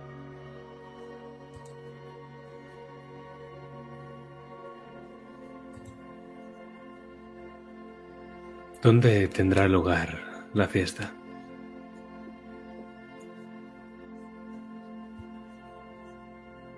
En el palacio familiar, tonto. ¿Dónde va a ser si no? ¿Cuándo? Esta noche.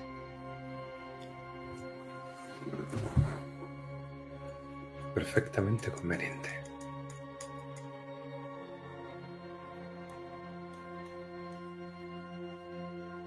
Sabéis, mi dama, nunca me habéis deleitado con vuestro nombre.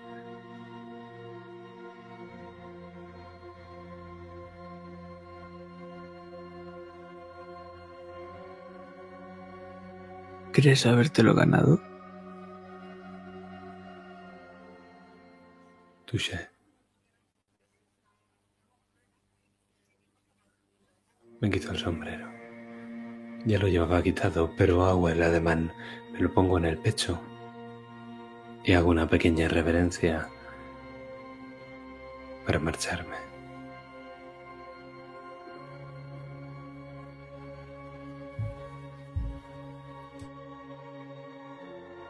Ella se inclina levemente, haciendo otra reverencia.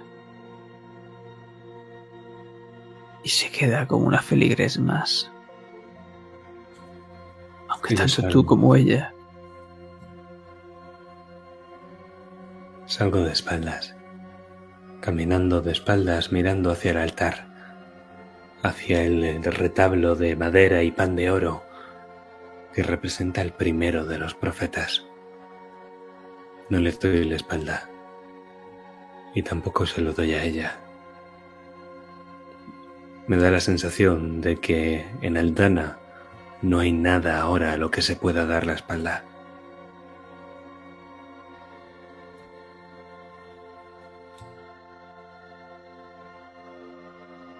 tu Aldana. Sigues pensando que es tu Aldana.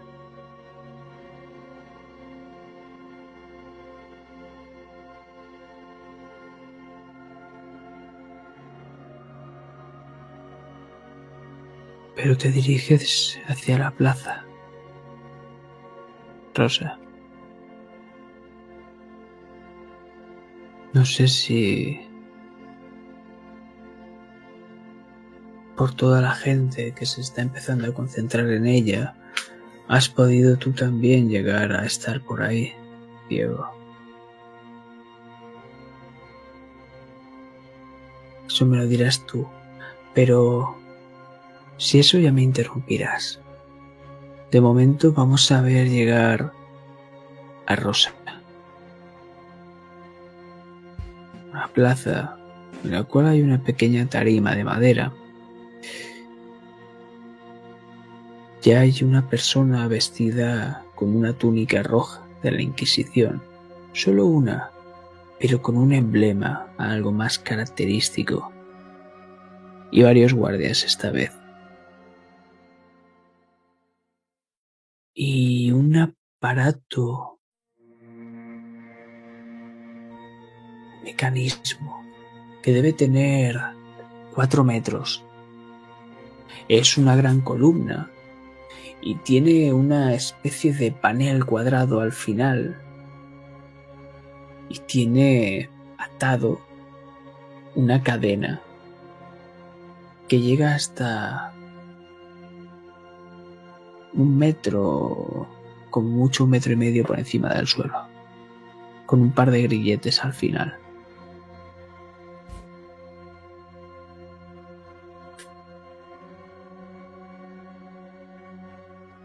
Y esta mujer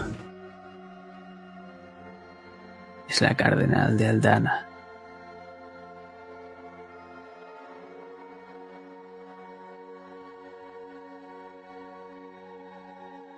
Una del concilio de la razón.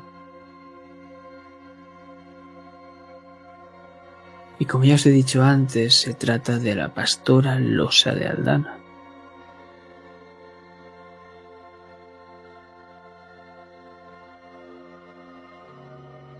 Lleva un libro en sus manos y no es ninguno de esos libros que contaban todas las movidas de los profetas, ni de lejos. Los reconocéis, los reconoces. Ese es el libro que salió volando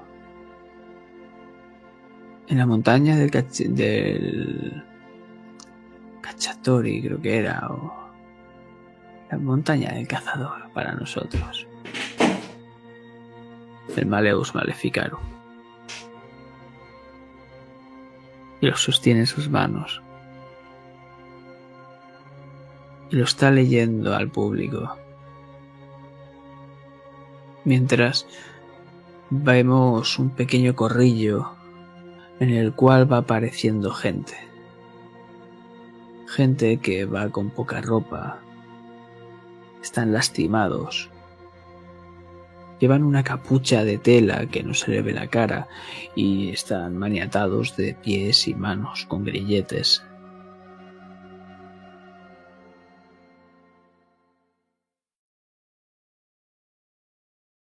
Y también lo que os puedo llegar a decir sobre la pastora Losa de Aldana es información popular, es que pertenece al reloj de arena del profeta, es la rama jurídica de la Inquisición y es una jueza y no una cualquiera.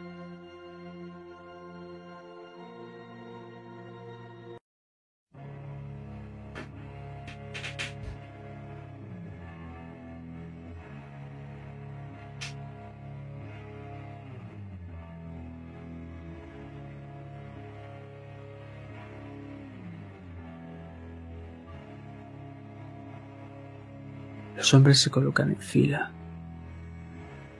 Esos que estaban tapados sus rostros. No saben lo que hay, pero los guardias, con sus lanzas, golpean por detrás de sus rodillas para hacerlos caer y quedarse arrodillados en la arena, raspándoselas y empezando a hacerles un poco de sangre. Y la cardenal habla. Hermanos, hermanas, hoy es el día y vamos a mandar a estos herejes a donde pertenecen.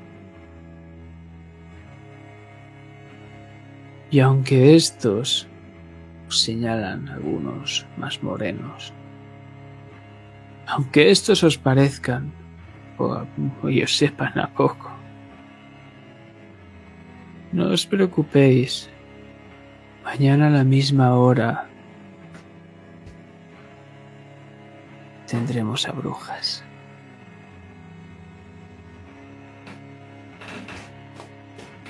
Cierra el libro. El primero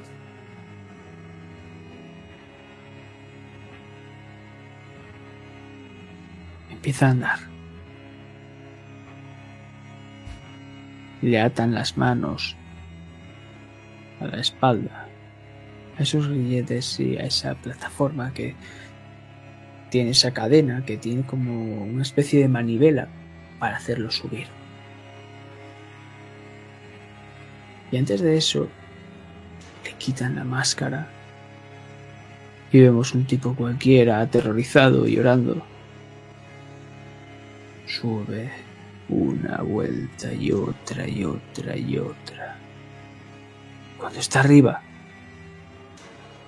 la suelta de golpe.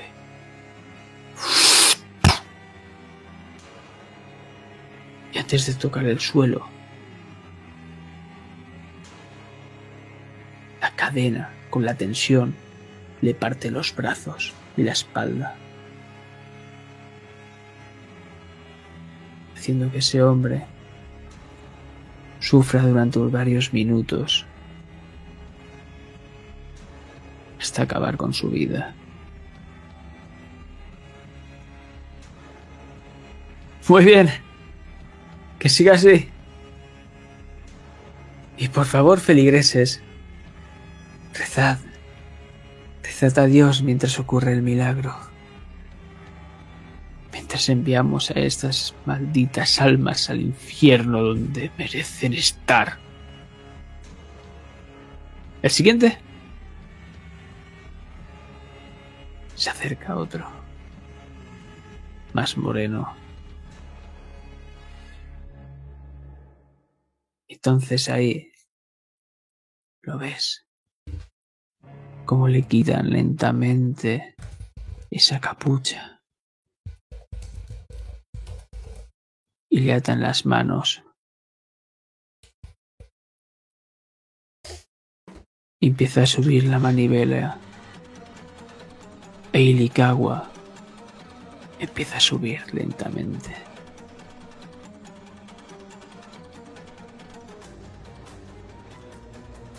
Una vuelta. Teodoro. Otra vuelta. Y otra más.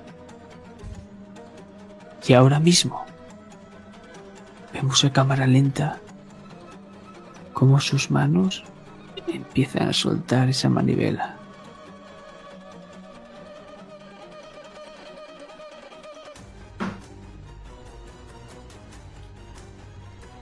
Obviamente, no voy a dejar que Akakawa muera ni de broma. Y lo que voy a hacer es reventar esa cadena. Entonces, justo en el Esto es último una momento. escena de acción. Sí, por supuesto.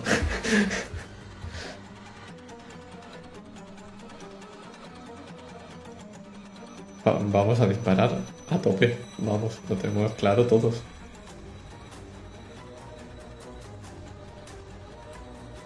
Tira, por favor. Me gasto un punto de héroe para darle tres dados más a Rosa. Maravilloso. Tengo tres dados más. Tengo por lo de la pistola repetir dos tiradas. Tiro dos dados más. Y cambio ese uno. por otro. Vale. bueno, Mientras tanto, quiero saber cómo Diego va a apoyar esta tirada. No sé si va a ser una mano que se posa sobre su espalda o un grito que suena a lo lejos. Pero lo que quiero decirte es que la cardenal, si te viese, sabría perfectamente quién eres. Y puede ser malo. O no. ¿Quién sabe? Pregunta, eh, ¿por cuánto multiplicaba para saber cada 15? 7,5. Por 7,5. Vale. Voy.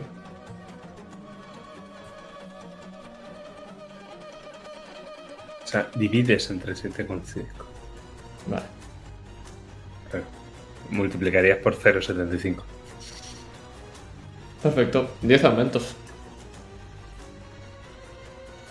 Maravilloso.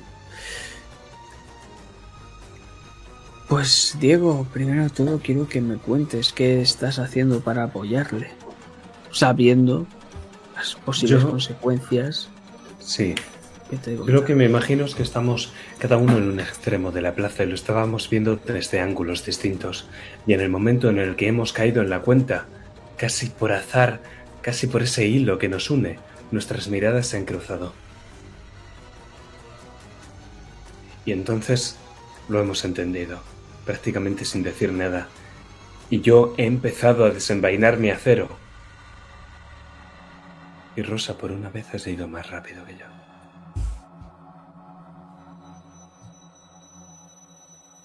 Es que hoy alzo mi pistola y digo una palabra. Protesto. Y disparo. Y cuando sale disparada la bala para romper la cadena y evita que nuestro pobre Aconcagua se rompe la espalda y, las, y los brazos, cuando todo el mundo se gira a mirarme, eh, ¿no era esto aquí? ¿No? Bueno, ¿qué le vamos a hacer?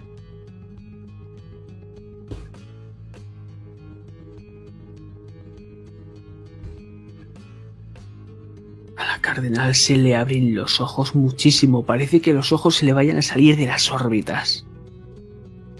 Y con la mano, solo con una, abre el libro. ¡A por ellos! ¡A por ellos! Y veis como ella empieza a susurrar unos cánticos de ese libro, de ese Maleus Maleficarum. A Concagua vemos como se escucha cling y cae al suelo, algo aturdido. Y varios soldados se ponen contra ti.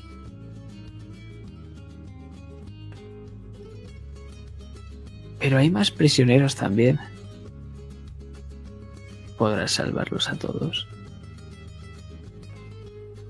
Ese es el plan, al menos. Y es que yo voy desenvainando el acero y casi lo que parece es que voy a prender a Rosa porque voy en su dirección. Pero cuando todos estos soldados también acuden a prenderle, yo lo que hago es quedarme a medio camino y doy un paso a la derecha, otro a la izquierda. Me cuelo por las piernas de un hombre, luego otro más y cuando quieren darse cuenta, estoy junto a la máquina. Y pretendo destruirla.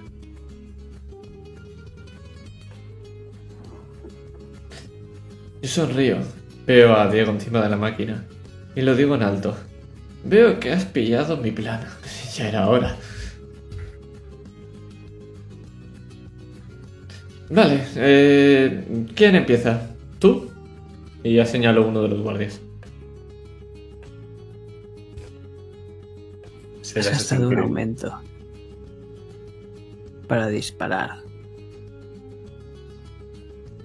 Y deberías hacerme una tirada también si quieres participar en esta contienda.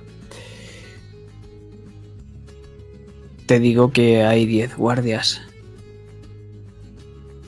Y además están los prisioneros.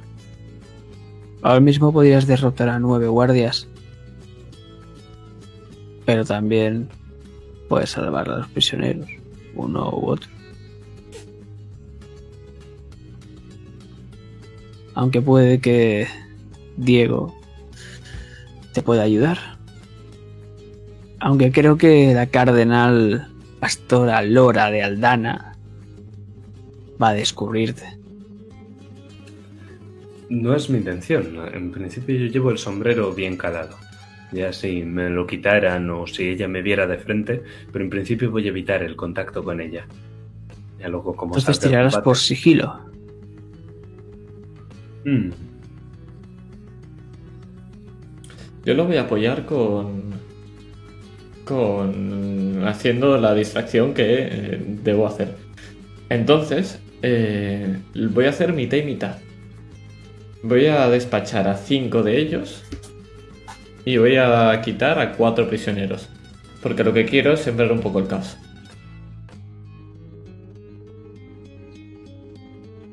Perfecto. ¿Me has dicho cinco guardias? Cinco guardias y cuatro prisioneros. Que serían los, Vale. los momentos que quedan. Pues quedarían cinco más. Y el resto de, de estos seis prisioneros. Por lo que debéis sacar un 11. Si no me equivoco.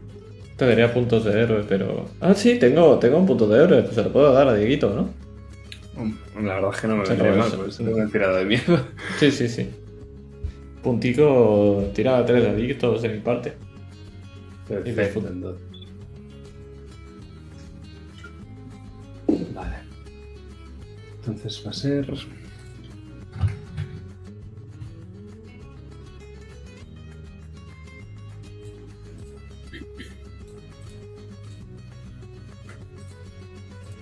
Id comentándome resultados. pues Y recordad 10 que ahora.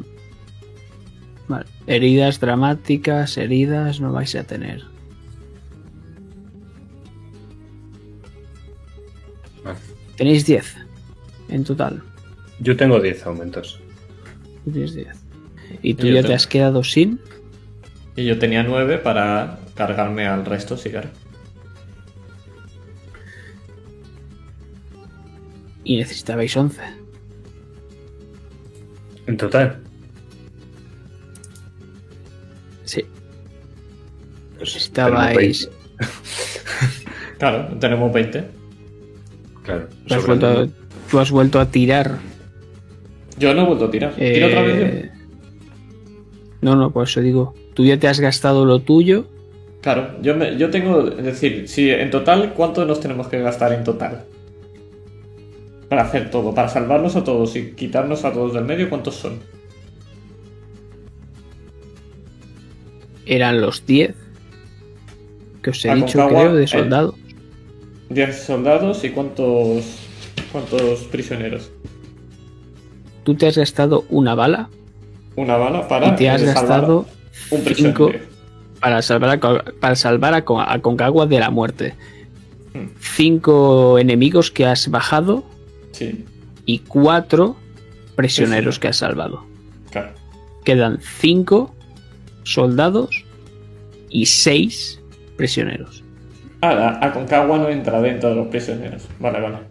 Vale. Es decir, son Pues entonces- 11 prisioneros. Claro, claro, son 11, nos queda uno. Entonces lo que voy a hacer va a ser salvar a todos los prisioneros y dejar a un soldado vivo. Y si quieres, Rosa, empezar narrando tú. Perfecto. Señalo con la pistola que acabo de disparar a uno de ellos diciéndole, eh, ¿vas a empezar tú?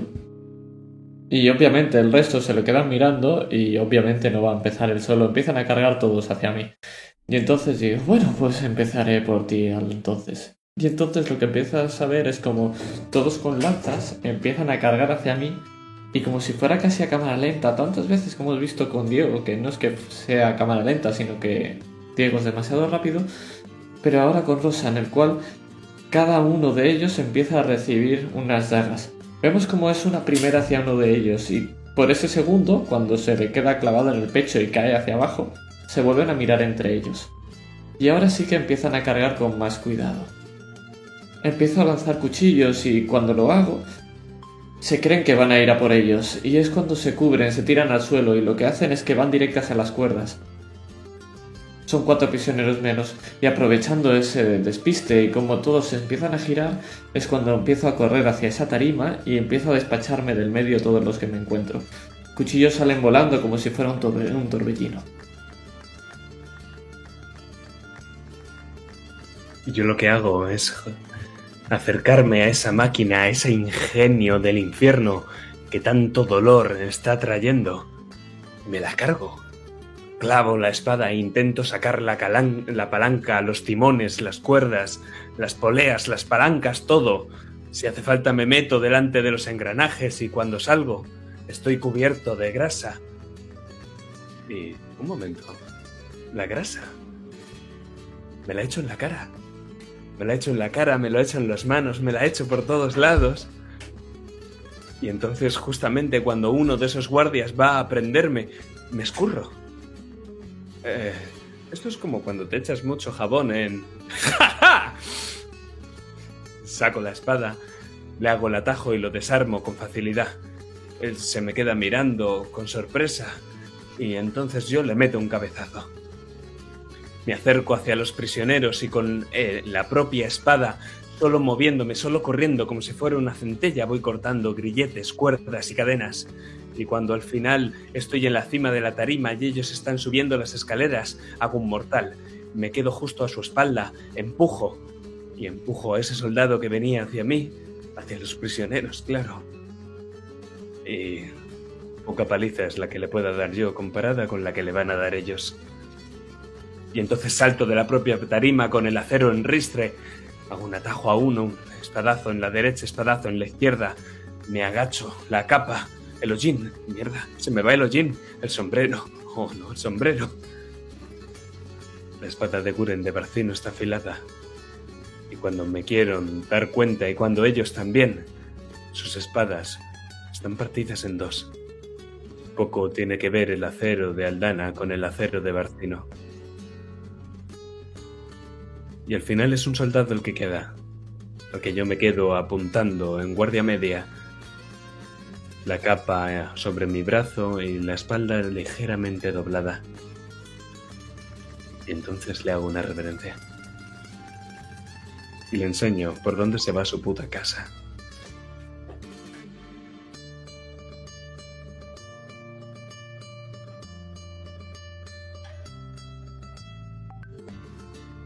Tipo mira a su ama. Y ella mira desafiante. Pero está cagado. Y sale corriendo por patas.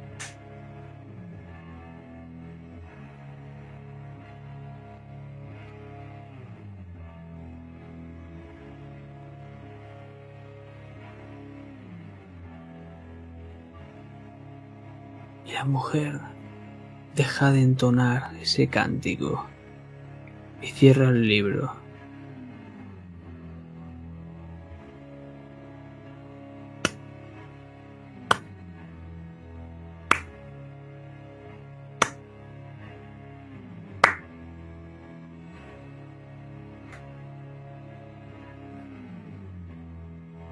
¿Creéis que esto va a evitar algo va a cambiar el resultado.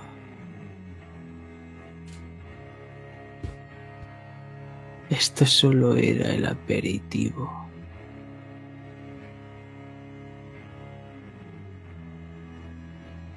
Yo sonreí. Y se da media vuelta.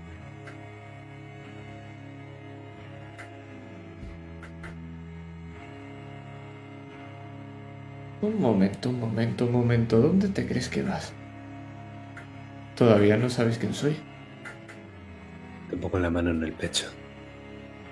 No te digo nada, pero en mi mirada se lee una advertencia. Tenemos que saber qué es exactamente, ¿no crees? Déjame mirarte a los ojos.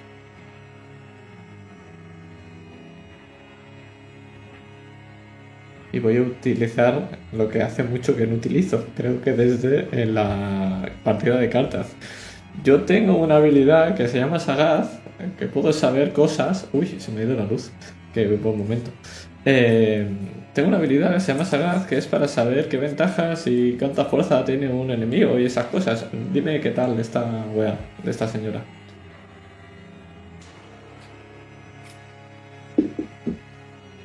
Estás muteado.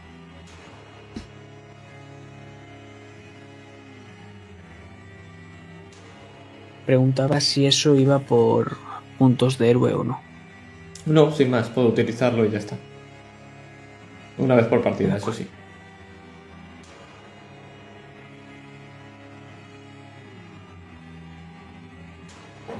Nivel de villanía 18.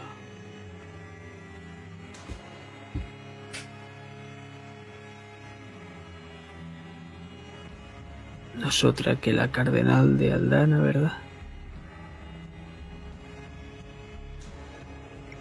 Bastante mamada, no estaba.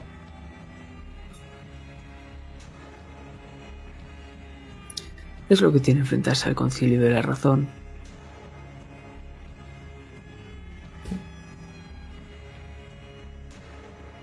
Pero la tipa te mira a los ojos.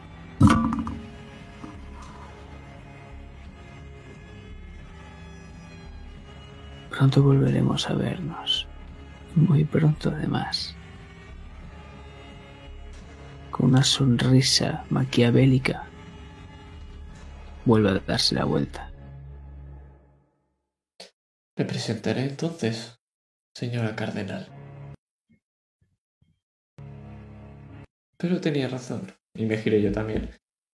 Esto es solo el principio.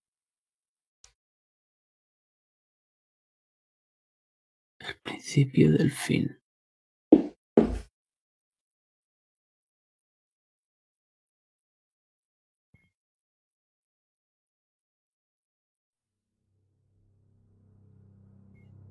Escuchamos la tos seca con algo con algo de sangre del propio Ilikawa para vosotros, vuestro fiel amigo Aconcagua.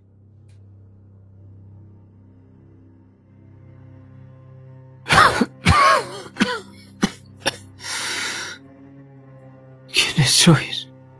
Lo veis Eh. desalumbrado por ese sol cálido. Eh, eh, colega, somos nosotros.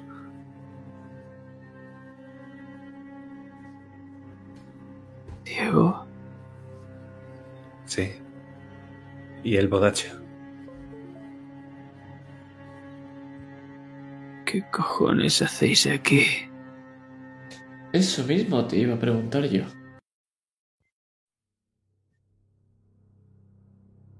Estabas con a, con Aliche, ¿no? Te perdimos la vista en Potenza, ibas de camino a Mondavi. Sí, el psicópata. Os intentó cazar. Ah, sí. Corrimos por las montañas. Sí, he estado ahí y he hecho eso.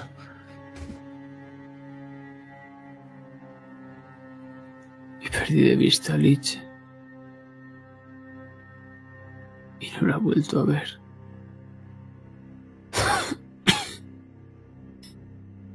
Se incorpora un poco.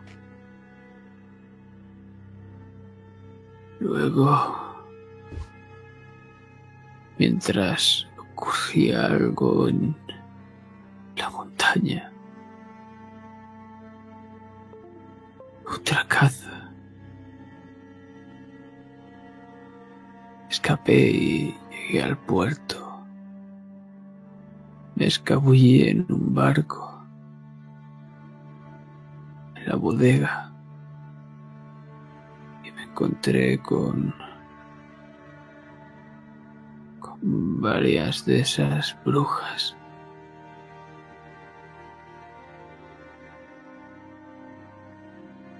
Y bueno, la puta mierda esta de la iglesia nos trajo aquí.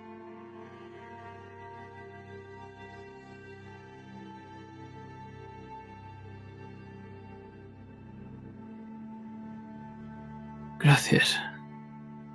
Estaría muerto si no fuese por vosotros. Por quinta vez, tal vez.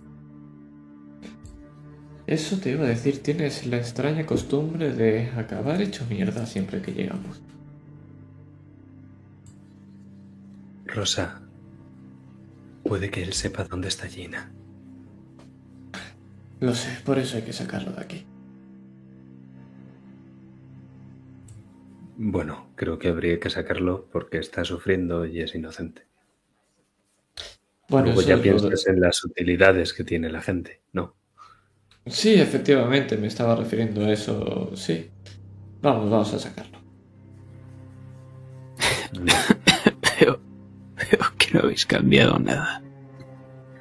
Hombre, esta vez te estoy ayudando yo. Me alegra veros. A mí también, amigo. Me lo agarro del brazo y lo estiro hacia mí. Venga, vamos.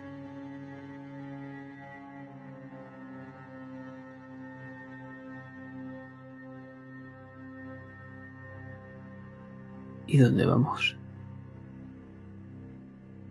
Pues iremos a la posada, ¿no? Y buscaremos alguna donde acepten negros racializados, ¿no? Que sea apto para...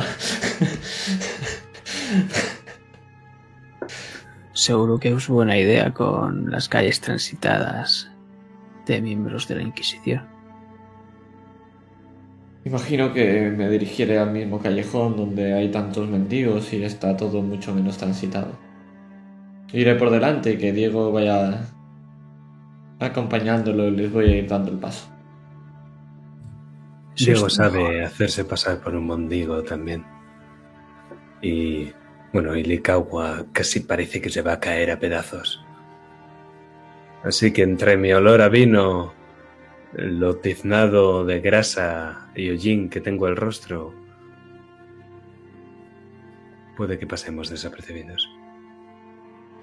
Espero.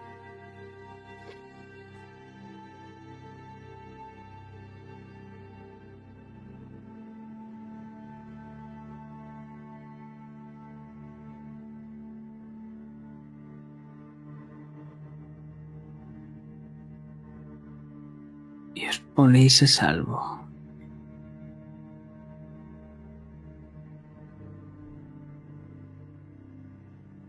Likawa se queda reposando en la pared con algunas vendas que le podréis haber aplicado. Tiene la mirada algo perdida, algo nublada.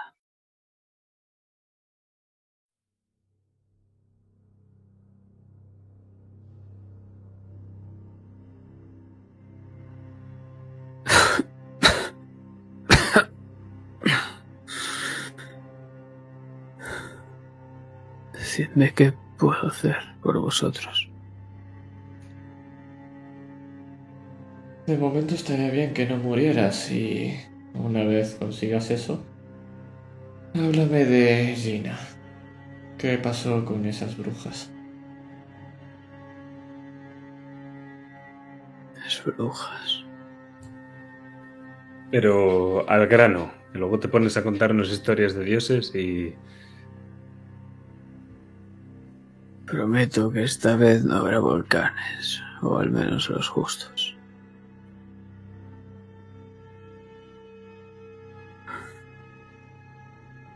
La... Carcenal la llamáis.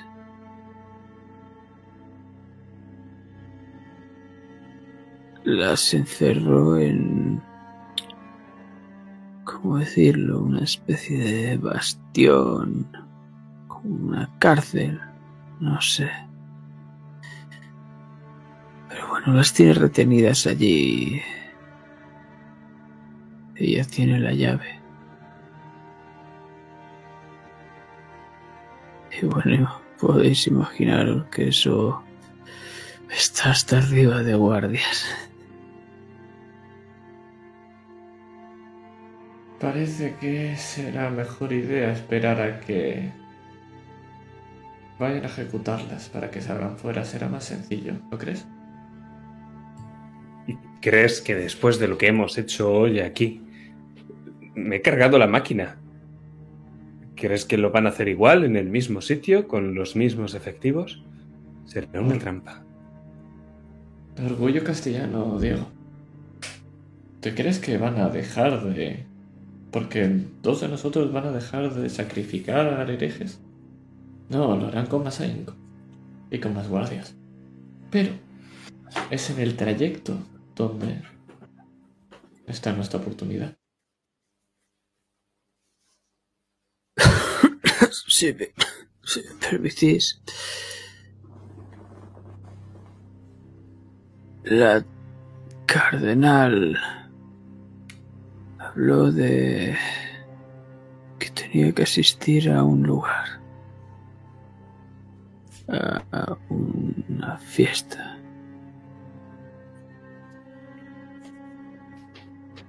Suena bien, a ti darle la llave en la fiesta, claro.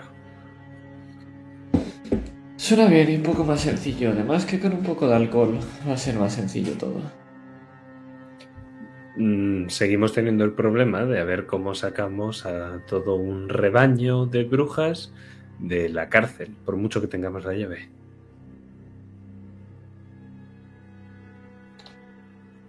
¿Distracción quizá? Sé que utilizo el mismo plan, pero es que no estoy muy inspirado hoy. Recibo. Bueno, primero la llave y luego lo demás. ¿Sí? Me parece bien.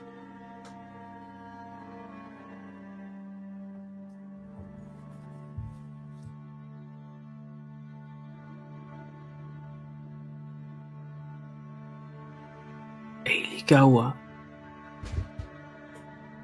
después de unas cuantas toses y algunas flemas que escupe mezcladas con sangre, al final acaba desmayado, reposando o intentándolo.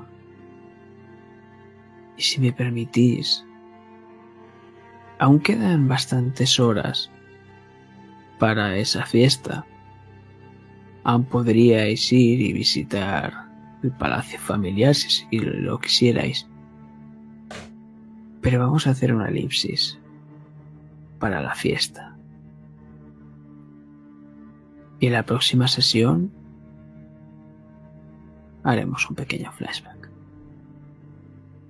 acuerdo?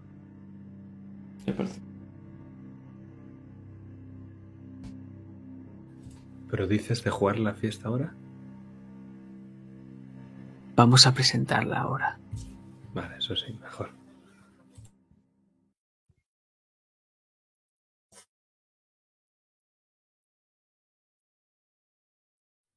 Y tengo una pregunta para Rosa. ¿Vas a estar en esta fiesta tú también?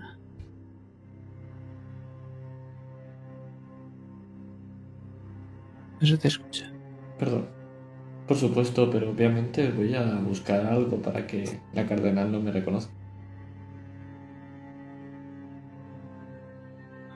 Porque no es una fiesta de máscaras, ¿verdad? Ah.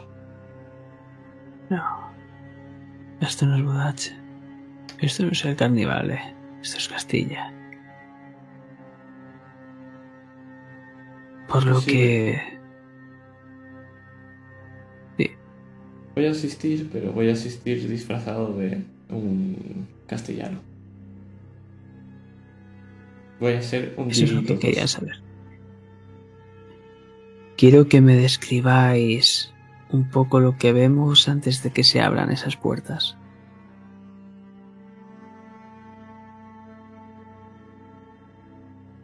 ¿Cómo sois ahora mismo en esta fiesta? Yo soy una versión ridícula de Diego. Si me ves de fuera y nos ves a los dos parecemos iguales, pero si te fijas, yo mi sombrero es un poco más grande de lo normal y casi parece un sombrero mexicano en vez de uno castellano. La capa mm, me llega por debajo de las rodillas y me la voy pisando de vez en cuando.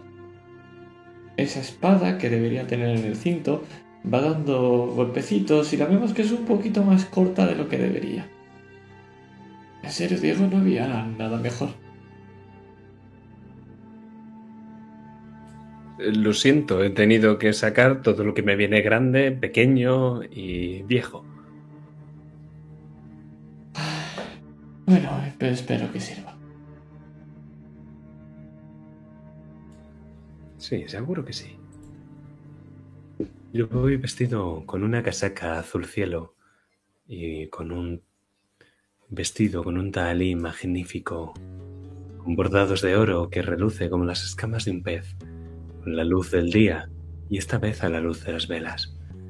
Tengo una capa larga de terciopelo carmesí sobre mis hombros y que solo descubre el talí, del que cuelga la ropera.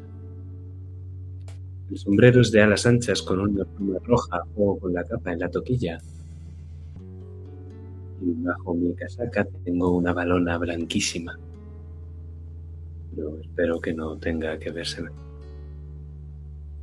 No pienso desnudarme hoy.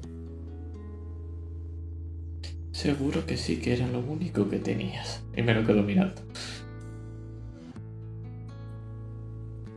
Y yo me miro las botas, también son perfectas, negras y están relucientes.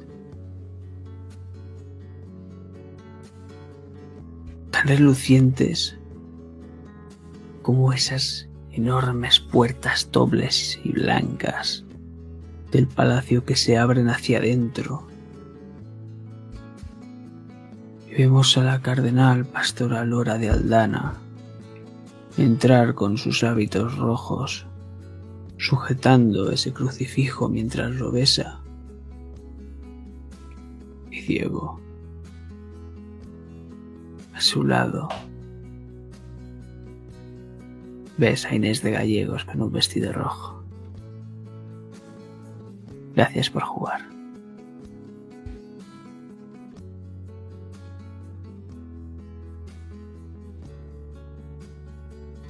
Y dentro otro.